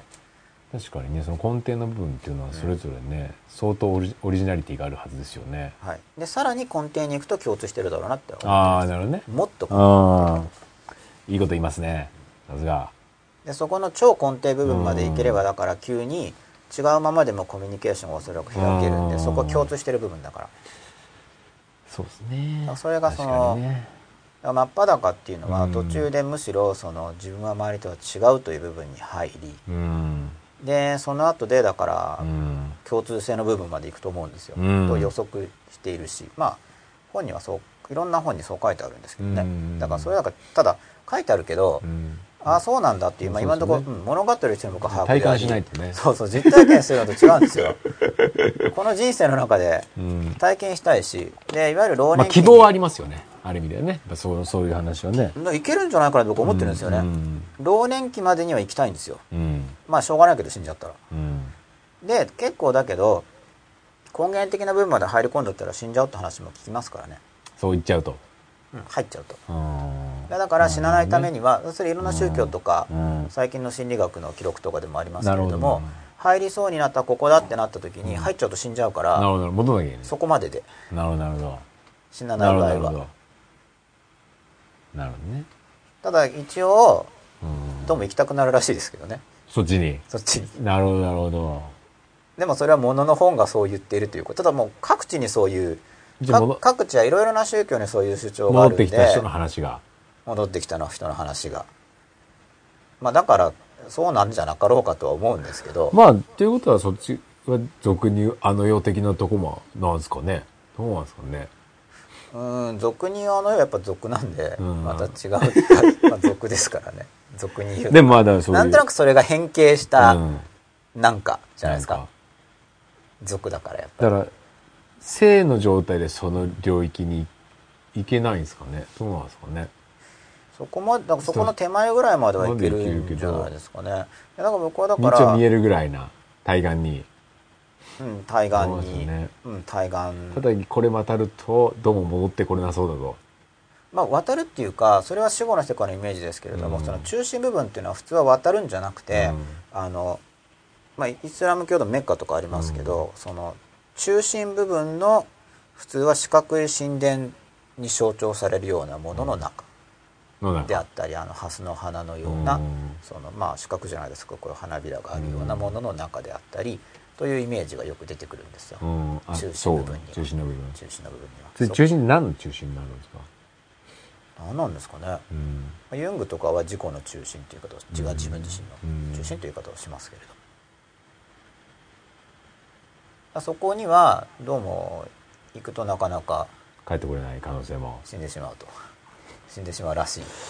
行って、そうか。だから、行ってから死ぬのか、しっていう流れなんですかね。なんか行ってなんか数日ぐらいは生きてるみたいなんですけど。あ、そんな具体的な話まで。残ってたりしますね。あ、そうなんですか。はい。それはどっからまあ、そういう記録があるわけですよ、うん。言い伝えとか。あと最近の人でもそ体験記とか残ってる人いるんで。行って、数日間でやばいなと思って戻ってきた人はいるんですか？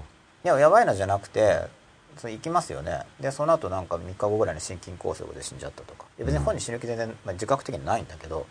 でもやっぱそういうのを見るそういう記録もあったりするんであれやっぱ死ぬのかでも行ったたかどうかっていうのは客観録的判断。記録記録に残ってるわけです。その人が、その人の。ここがも記録してるから。イマジネーションのこととか。う、まあだからそれは本当かどうかわかんないですよ。うん。ただまあそういう話はあちこちであるということなんで、うん。で僕はだから結局僕が辿ってる道っていうのはそういうのに小さい頃からやっぱり興味領域にあるわけで、うん。やっぱ達したいんだろうなと思ってるんだと思うんですね、うん。でそれがだから小2の頃に禅の本を読んでたとかっていう履歴とつながるわけですよ、うん。その時は全然わけわかんなかったですけど、うん。でわけわかんなかったですけど方向性は似てるわけですから、うん。うん。ただだからまだ課題がいっぱいあって、うん。例えばその禅とかは無我、まあ、簡単に言ったら無我とか、うん。我をなくせと言うけど、うん。うん、まあその単純に考えるなくせっていうのはちょっと違うかもしれないなとか、うん。なんか不干渉になる、まあ、いわゆる欲を捨てると、うん。悲壮的に考えちゃうと不干渉になるって話で、うん。そしたら心が安定だよと非常に表表面的に考えるわけですよ、でも多分その表面的な解釈じゃないだろうなと思ってるんですよ、うん。なんかそれ違うんじゃないだろうか、うん。それはそんな深い話じゃないから、うん。そんなすぐ思いつきそうなそんなんじゃないだろううな。とか、ん。だから真っ裸っていうのは、だから分かんないけど本当にそういう 中の中まで入ってうん。開いちゃったらそれこそ死んじゃうかもしれないわけだから まあそこまではやんなくていいと思うんですが、うん。まあ、そういう衝動が出てくるかもしれないですけどただ僕はだからそこのすぐそばまで行ってるとかって段階じゃないです。うん。僕はまだその個人的な体験とありますよね、うん。僕自身の幼年期の体験とか、えー僕自身の怒りとか僕自身の信念による影響とか、うん。まだその個人的な領域をまだ探ってる部分なんで、そんな中心とかってもう個人的なとかじゃないですからね、うん。もしかして人間も超えてるもうちょっと大きな生命としての共通部分までいってるかもしれないし、今のとこだから扱ってるのはその個人的な体験に由来するまあ簡単に言っちゃったらトラウマみたいな話ですよね、うん。そこら辺を探っている最中であり。うんでそうすると昔そのからある作業でも結構長くやってるんですよねもうね。長いですね、ねこんなかかるんだって感じ、ねはい。長いです。いやまだだから見つめてないとこ領域が残ってる、まあ、課題ちょっとあだの思い出せないあの間に合いますか？わかんない。ですそこはだから、うん。ただそれも、うん。あの急いではいけないんだというレッスンを学ぶの自体にも結構かかってるんですよ結局急いだからってどうにもなるもんじゃないよねね。っていうのが腑に落ちるのでも何十年も 確かにね。そのワンレッスンだけでも何十年もかかりますよ、うんてか僕はかかりました、うん。だからそのレッスンを自分が通過してないとひなんか急がせちゃうんですよ。うん。なんでわかんないの？みたいな。うん。だけどわかんないもんわかんないんですよ。うん。別に。しょうがないです。うん。それは。っていう答えを出すまでにそういう腑に落ちるまでうんにいやいや理論上はもうちっちゃい時から分かってますよ。そりゃ可能なペースより速くはならないよね。だって可能ってそういう意味だもんみたいな。証明はできるんですよ子供の時から。でもそれは証明の話であって上昇的感情的には、うん。いや早く行きたいっていうのが出てくるわけです。でね。腑に落ちてないんですよ。そこを一致させるまでが想像やっぱりね一応というかね早く行こうという感情は出るんですけどあ出るんですか？はい、ただそのうん感情も出るよねっていうことで分かってるああなるほど。分別。逆に言うと。そういう感情は感情で出ると、うん。で理性的な証明も分かると、うんでもその理性的な証明もうん。感情もその体得とは違うんですよ、そういう感情は出るけど、うん。出ることも含めてうん。マイペースで行くしかないないっていうか、それがありえないですね、どうしようもないです、うん。マイペース以外のペースなんていうのは歩めないです、うん。まあ自分のペースがマイペースですもんね。うん、それ以外の道はないんですよ、うん。でもそれがなかなか受け入れがたいんですうよ、ん。ないんですけどね。うん。ないはずですよね、うん。でもこれが受け入れられなくて、うん。なんで俺ばっかりとかなるんですよ。だから、うん。なんで俺ばっかりって言ってもそれしか道はない、あれなん全然関係ないですよ。なんでマイペースってはい、なんかイコールちょっとスローリー的なあれなんですかね。マイペースっていうなんかかあれなんかい意味まあスローな時に言うことが多いですよね。ね。僕結構マイペースで半め分の時間マイペースでめっちゃ速い人もいてるわけけじゃないですか。いますいますもいうますマイペースがだからいいんですよ、うんはい、だからそれ一人一人違くて、うん。でなんか早い方がいいっていう価値観はだから必ずしもそうじゃないっていう。うん。ていうかだからいいも悪いもだってしょうがないじゃんってことですよね、うん。マイペース以外どうするんだっていう。うん。どういうものなんですよ。なんかそれもだからなんかバグなんていうんですか漠然とした平均スピードみたいなのがあって、うん。でそれより遅いのがなんかマイペースだよねみたいな感じで言われることが多い気がする。あそうだからそれもだからマイペースっていうのは把握しないまんまで、なんていうのかな慰め？かかわいそうな人を慰めるために 言ってるだけだから、ねねうん。それはマイペースが腑に落ちてないんですよ。そうですね。うん、だから早い人だってゆっくりやってたら辛いんですから。そうですよね。逆に。そうですよね。嫌だ。なんかもうやれるのにってなりますからね、うん。マイペースでそうですね。マイペースだから僕はだからその自分自身の成長まあ導きとかっていう表現を使う時もありますけど成長っていうものを信じるのにもだから時間がかかったってことですよね、ん。どうも人が成長するのである、うん。肉体的なとこじゃなくて。まあ、肉体的にも成長する、うん。で肉体的には老衰と呼ばれるプロセスが始まったとしても、うん。精神的には成長できるんだと、うん。ただ、うん。成長できるためにはなんか余計なことしない方がどうもいい。うんあんまり。うん。あのちょっとは意識的にうん。改善しようとするんですけど、うん。あまり大幅に自分の運勢をねじ曲げようとしない。結局そこも力加減であって大体決まってる道筋の中でうん。意識的に、まあ、工夫はしますけどね、うん。その道筋をあんまり大きく変えようとしない方がいいなっていうのが腑に落ちるまで、今のところはそれは腑に落ちてるんですよ、うん。また変わるかもしれないんですけど、うんもうちょっと前はって言っても20年以上前ですけど、うんそういうのを意識の力でグイッと曲げることの方が自由なのだろうかっていうのを検討してたんで、でもなんかそうじゃないなと思って、うん。それはむしろ、うん。まあだからそのそうじゃないんだっていう学ぶこと自体が進化なんで、うん。それも別に前進してるんですけどね、うん。でもなんかもともと定まもともと持っている方向性うん。を伸ばしていくそれがいわゆる長所じゃなくてもいいんですけど、うん。今歩いてる道をうん。歩んでいけば、うん。成長するようにどうもなっているな。っていう感覚を持ってるなるほどなるほど。だからうん。死んじゃうかもしれないんですよ。全然本当分かんないから。西半ばで。うん。だって分かんないとしか言いようがないですよね、うん。分かりようがないですからね、うん。はっきり言って。うん。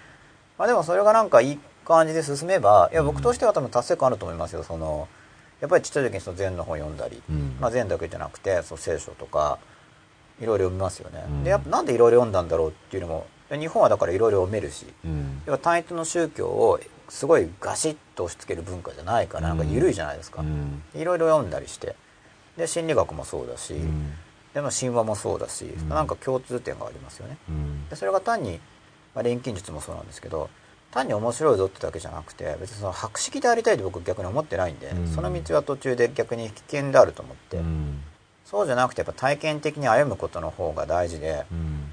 だから自分なりに達したっていうところまでもしいけるんだとすればうん。おそらくかなり幸せ感を感じるうん。であろうと予測してるんですよ。うん。それは僕にとっては大事なテーマなんですね。うん。でそれが大事じゃない人にとっては多分どうでもいい話なんですよ。うん。ただ僕にとっては大事というものをうん。僕が持っていることが僕にとって大事なんですね、うん。でそれだから各自で自分にとって少なくとも自分にとって大事だろうなと思える領域がうん。分かってきたっていうところには来てるわけで、うん。まあそれは他者評価も何も僕にとって大事だから。そこに興味がない方は多分見てはないと思います。まあこの番組はそこにはい。大きく称号しますからね、はい。さすがにもう62回目ですから、はい。はいうん、25名だから真っ裸と真面目に捉えてるというかうん。伊沢浜ごまいさんずるい人と僕が思う人は泣いたり叫んだりしてるんだけど巧みにこっちの罪悪感を刺激して共感や同意を求めてくる人です、うん、そうなんですよ。ずるいわけですよね。でそういう時にその自分の弱さがだから分かるわけですよね。うん。そういう刺激をしてくれる人がいるおかげでうん。自分の弱さが分かるんでうんで自分が弱すぎるからまだ対応できなければ距離を置くしうん。まあ基本的に昔その3つの対応策があるって話したと思うんですけど要は外界を変えるための働きかけを自ら起こすか。うん。つまりそれはじゃあ例えばその罪悪感を刺激する人共感の同意を求めている人に対して適切なコミュニケーションを行って、うん。自分に対して、うん。えー良き人に変えていくというための声を自らが起こす。うんという第一の道、うん。外界を変えるための働きかけを主体的に起こすうん。という非常に積極的なうん。主体的な道が第一の道ですよね。う。ん。で第二の道として逃げるっていうのがあるわけですよ。うん。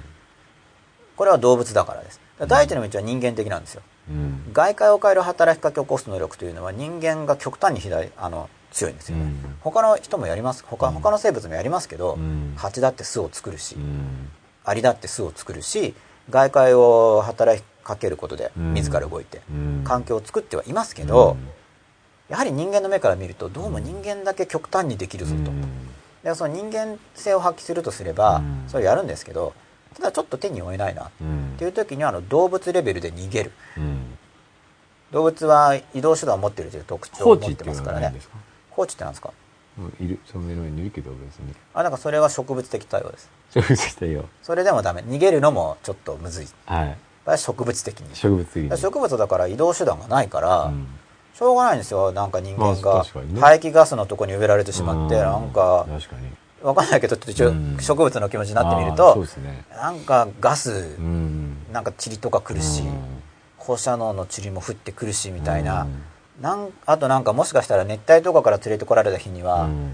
なんか寒いぞみたいな、うんでもなんかしょうがないんですよ動けないから、うん。多分、まあ、ちょっとわかんないですけど一応植物に感情移入してみると、うん。だって動けないから、うん。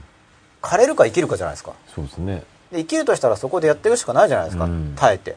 植物見てると結構みんな耐えてるんですよ、耐えてますよね。強いですよね。なんかちょっと弱っちくなったりしながらも僕は植物憧れかな。どっちかってなんかそういう。だからこの3つのアプローチを、まあ、今うん。その人間動物植物っていうのを入れたのはこれは記憶法でそういうのが入ってるやつは覚えやすくないですか？うん。単に。そうですね。3つの道がありますとか言ってやるより、そういうイメージが入ることでそうですね。うん。そこにあの順序が生まれますよね、うん。それは多くの人があの常識的に抱いている進化の順番っていうのがあるんですよ、うん。ただこれは僕は第二の進化論はみんなに常識にしてほしいと願ってる一人なんでうん。なんかみんなあの進化はダーウィン的じゃないからです。合目的進化論ラマルク派なんですよ。うん。世界世間常識は。だけどちょっとそうじゃない。えどう違うんですか？合目的進化っていうのはうん目的があってそれを目指して進化してるんですよ。うん。ダーウィンは違うんですよ。うん。で目的があるんじゃなくて例えばこう多様性を持っているとしますよね、うん。じゃあ今例えば地球上の気温が急に60度にボンって上がりましたと、うん。それは人間とかでもダメそうじゃないですか。うん。高に強いのが残りますよね、うん。別にこう目指して進化してるわけじゃなくて、うん。たまたま環境が動けば、うん。それはそこにちょうどいいのが残ってダメなのは減りますよねっていううんだけなんですよだって表面温度10万度とかになっちゃったら、うん。普通の人が捉えてる進化って合目的進化だから,、うんだから地球地表温度がまた10万度 C とかになった時にはうん。退化になっちゃいますよね、うん。でももうちょっと原始的なものに戻らなかったら、うん。多分その環境はおそらく超えられないうんような気がします、なるほ単にその環境に合ったものが残りますよねどっていう話なんですよ。多様性を持ってれば、うん。まあ、多少多様性を持って子どもたちが少しずつ違う形質を持つことで、いろんな方向に散って突然変異とかで,、うん。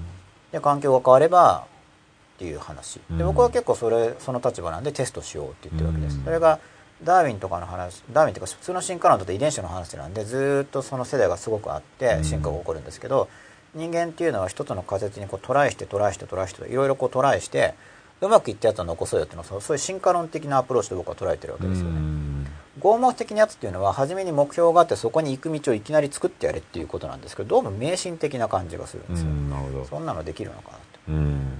とダーウィンダーウィン説は僕はダーウィニズムはいいと思ってるんですけどね。でもダーウィン進化論ダーウィンの進化論だと思っている人がいっぱいいますね合目的進化を。高校生物でやりますけど。ああなるほど、ああ入れ替わってるっていうか。もうもう例えば例えば簡単に言ったらうんキリンの首を伸びるのは、うん。えーじゃあ高いところにある葉っぱを食べようとするから首が伸びるんだっていうのは合目的進化の立場なんですよ。うんそういう進化っていうことに対して、進化っていうのはランダムな変異うん。プラス環境による到達、うんうん。ダメなやつはダメになるとうん。いうことによって進化が起こるだからその自分でいろいろなことを試みて、うん。かつダメなものはうん。捨てていくということを意図的にやることで進化が起こせるってアプローチを僕は取っていてうん。これダーウィニズムの影響なんですね、うん。僕の生き方にそういう面があるわけです、うん。で人間はだから自分の一世代という自分の人生の中でうん。これできるじゃないかと。うん。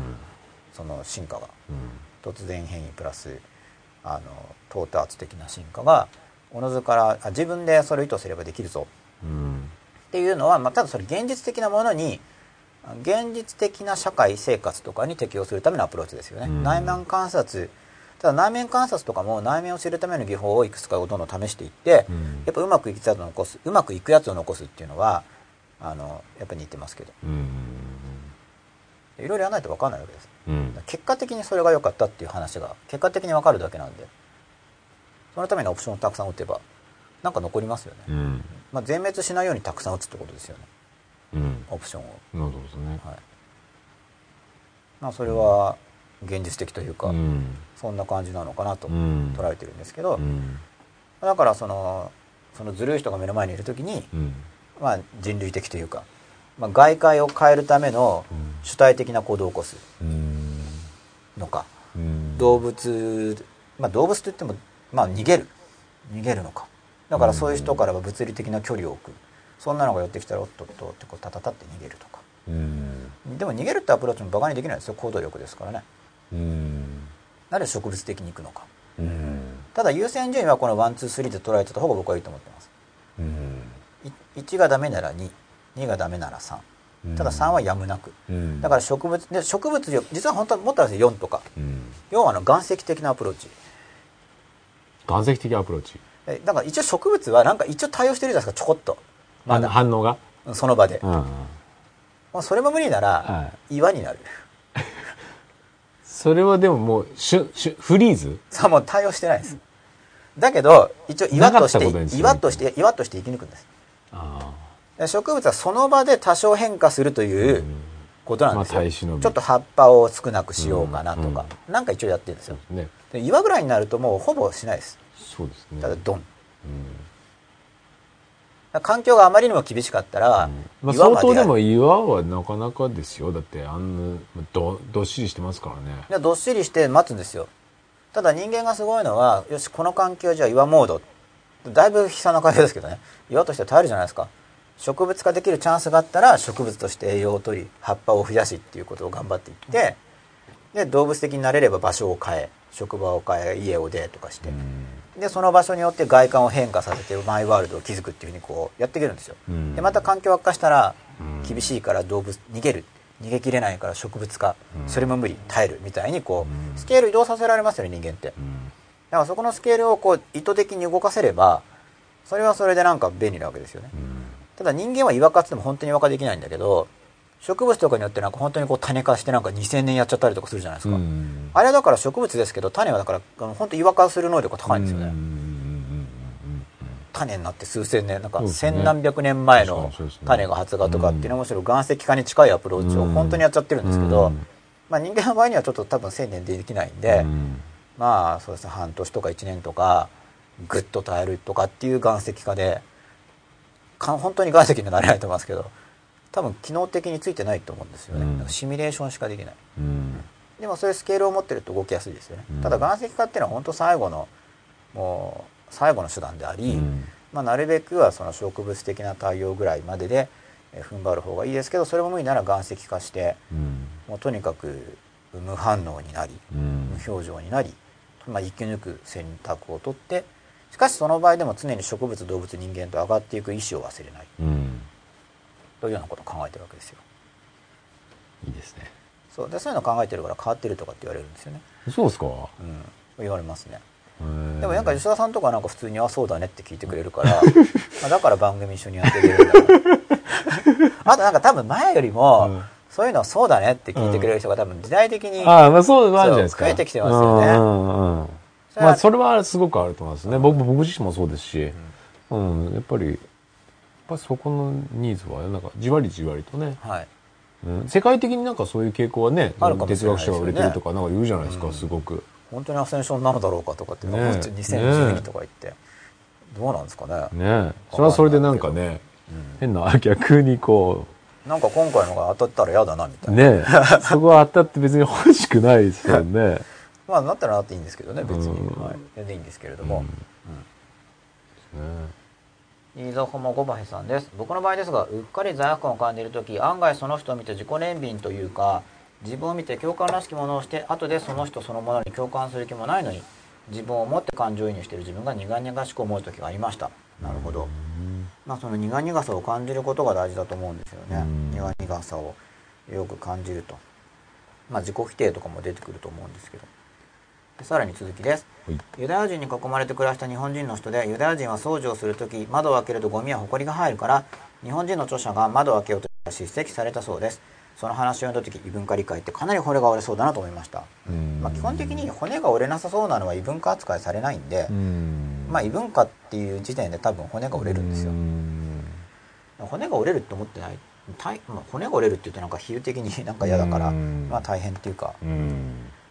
大変だと思いますそうですね。そんなにやすやすとうん。なんか地球人地球は一つとか言ってもまあそうできないと思いますよっていう。できたらすごいんですけどね。だからそんな簡単なことじゃないと思うんですけどね。うん。そんな簡単なことじゃないと思って取り組まないとうん失望しちゃうと思うんですよ。うん。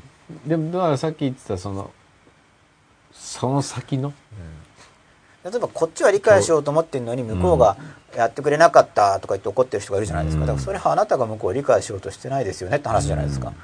要は思ったより違かったからうん。撤退したって話ですよね。そうですよね。だけどそれを普通は投影しちゃってこっちは相手を理解しようとしてるのに向こうが分かってくれなかったって話にしちゃうんですよ。本人は気づうん。本当にそう思ってるんですよ。でもそれはその人が相手を理解するのを投げてるわけじゃないですかそうですね。向こうが対応してくれなかったからうん。プンプンっていうのは、うん。でも本人は分かってないです。相手がわあいこっちは向こうを理解しようとしてるのに向こうは理解してくれなかったって話になってるんうんうですよ、んでもよく考えるとその人が相手を理解しようとしてないですよね、うん。うんそういうことですよね。よく考えると、うん。でも本人その人の本人には分かんないですそれは、うん。こっちは理解しようとしてるのに。ってなっちゃそううんでよ。ですすよね。で理解しようとしてないから投げてるんですけど。そうですよね分かんなくなっちゃうんですよ。それが自分のことになると、うん。他人のことだと滑稽なんですよ。確かにね。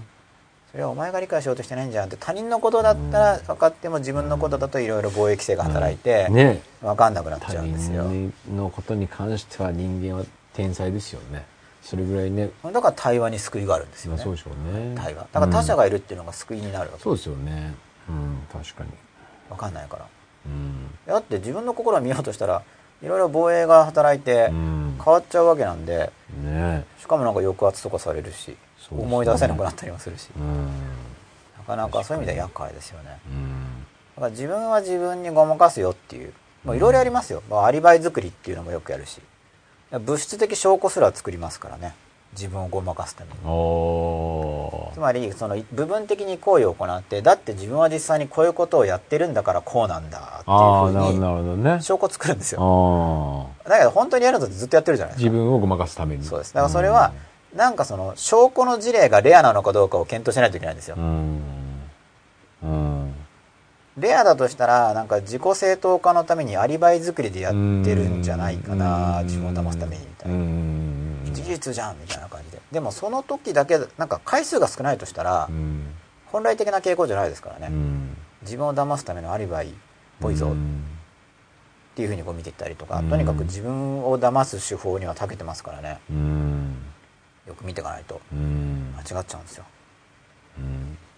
伊沢もゴバヒさん記録してるってのは死んでないんじゃないでしょうか。あそうです。だから死んでないんですよ。その瞬間もちろん。あ記録できないですからね家庭の記録をしてたってことですよね。で最終的にそれが残ってたってことですよね。うん直前までの話、よね。あとはそのおまあちょっと分かんないですけど前段階で予測している話とか、まあでも基本的には直前で止まってる話、うん。であと体験していてその後で死んじゃってる話とかうん。があるわけですよね、うん。じゃあ今日のテーマは何でしょうか？そうですね。もう終電も近いんですけれども 一応今日もまあ、今日なんか先週保証妄想やったじゃないですか、で今日なんか脱線脱線じゃないですけど。まあ、一応続いてる話をうんしているつもりなんですが、あまああと数分ぐらいで終わりそうなんですけど。そうですね。もともと予定したテーマは、はい。えー相手を変えられない無力感。次回にしますか？いやいいです。相手を変えられない無力感ですよ変えるはあの変化ですね、はい。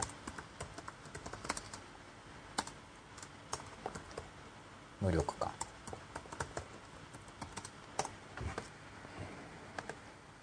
まあ一応ここまでの話ももちろん関連してる話にはなってるんですけどまあだからざーっと言うとですね。はい。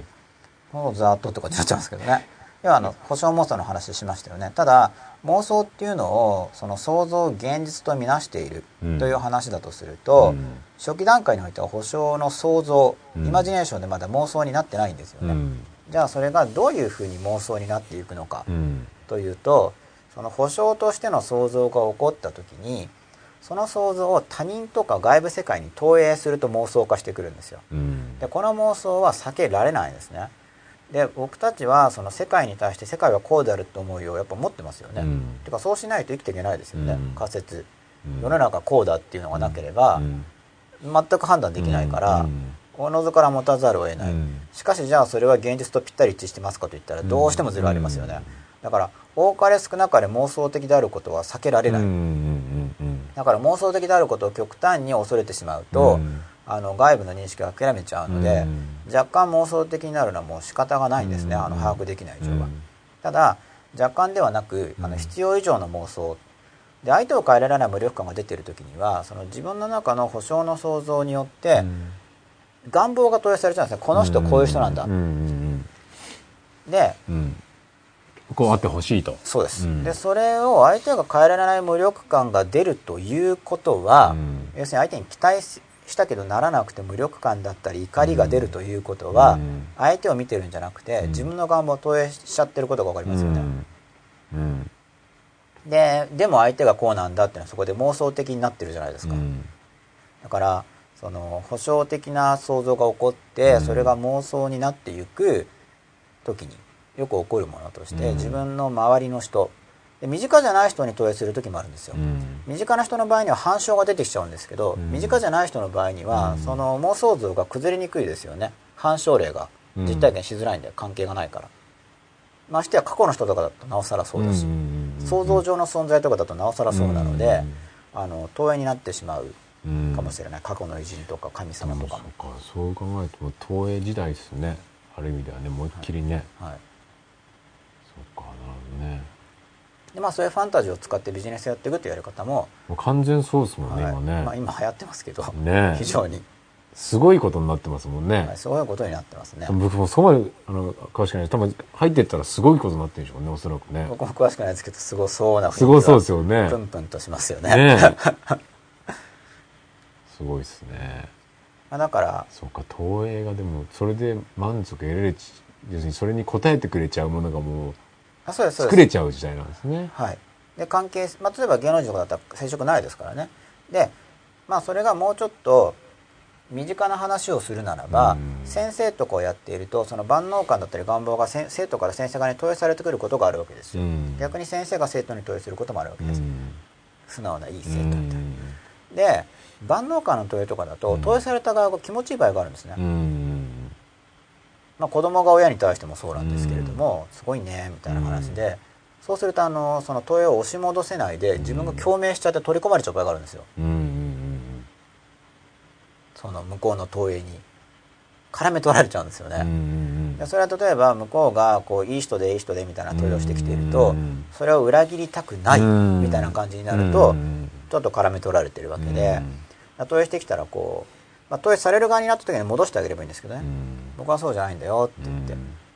本人がそれを持ってるっていうのを本人側に戻してあげると。うん。気づいてたわけですね。うん。で自分が投影しちゃう場合にはだから投影してることに気づいていくうん。わけです。うん。でその投影する前段階においてその保証的な妄想的な想像が自分の中にあって、うん。それによって願望が生じて、うん。それを外界世の中こうなってるはずだ、うん。やればできるとかっていう話ですら投影になってる可能性が高いんですよ、うん。保証妄想として、いうん。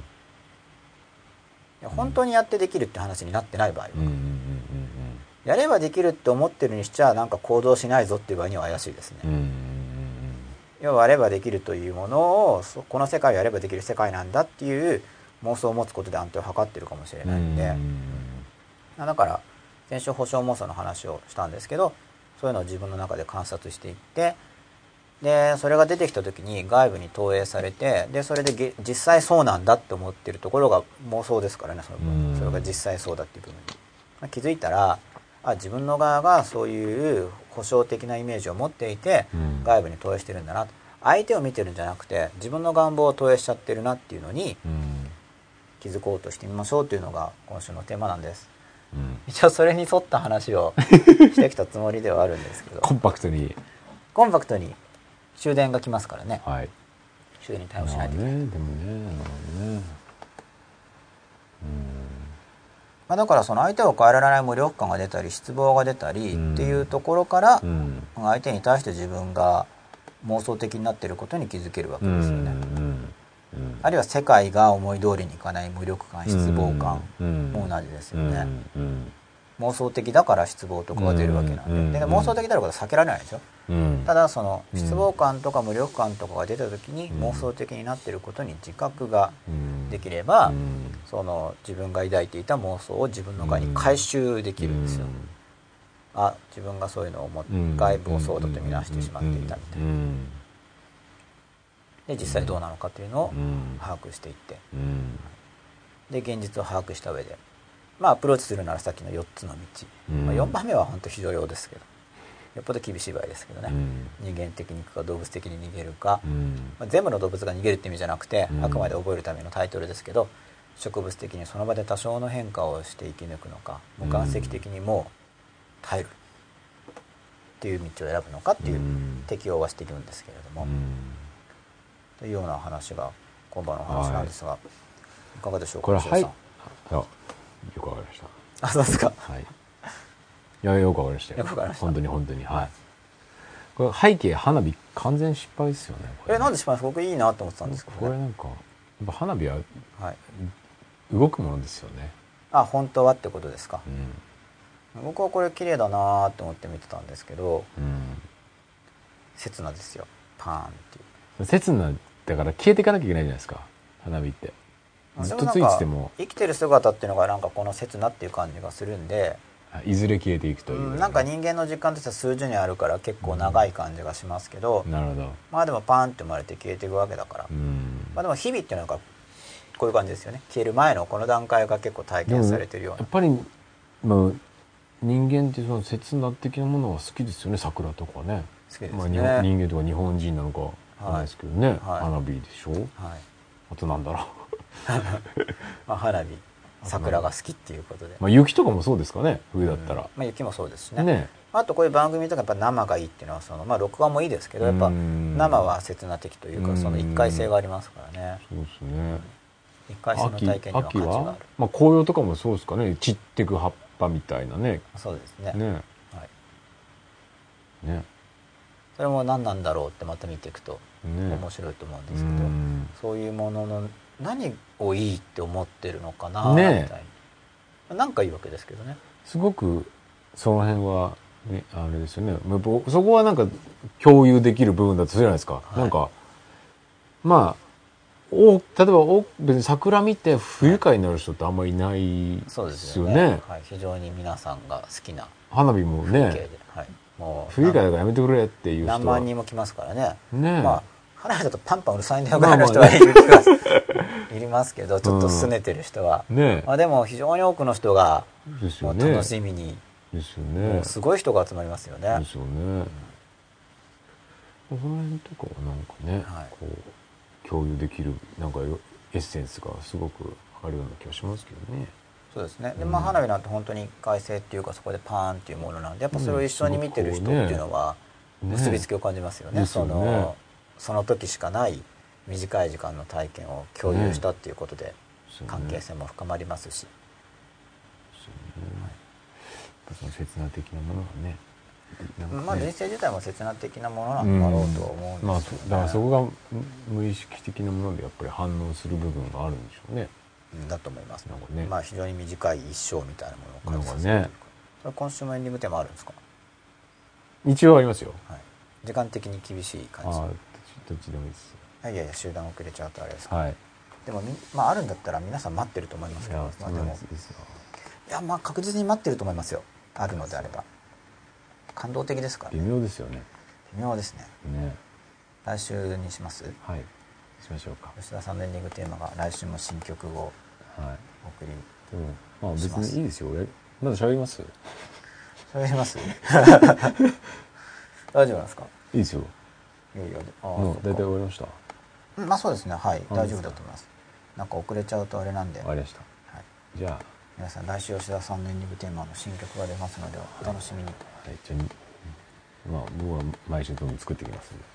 おーじゃあ来週あれですか、じゃあオープニングとエンディングいきますか。あそうですね。そうしましょう。そうなるかもしれません、はい。ということで週一は作っていきます。今週は相手をはい。変えられない無力感。はい。ということでお送りいたしました、まあ、はい。よかったらまた今週もはい。その外部に投影していてはい。無力感失望感が出た時に投影に気づくと。はい。でそれはまた自分の側の想像だったんだなっていうふうに戻すということをうん。試みてみてください、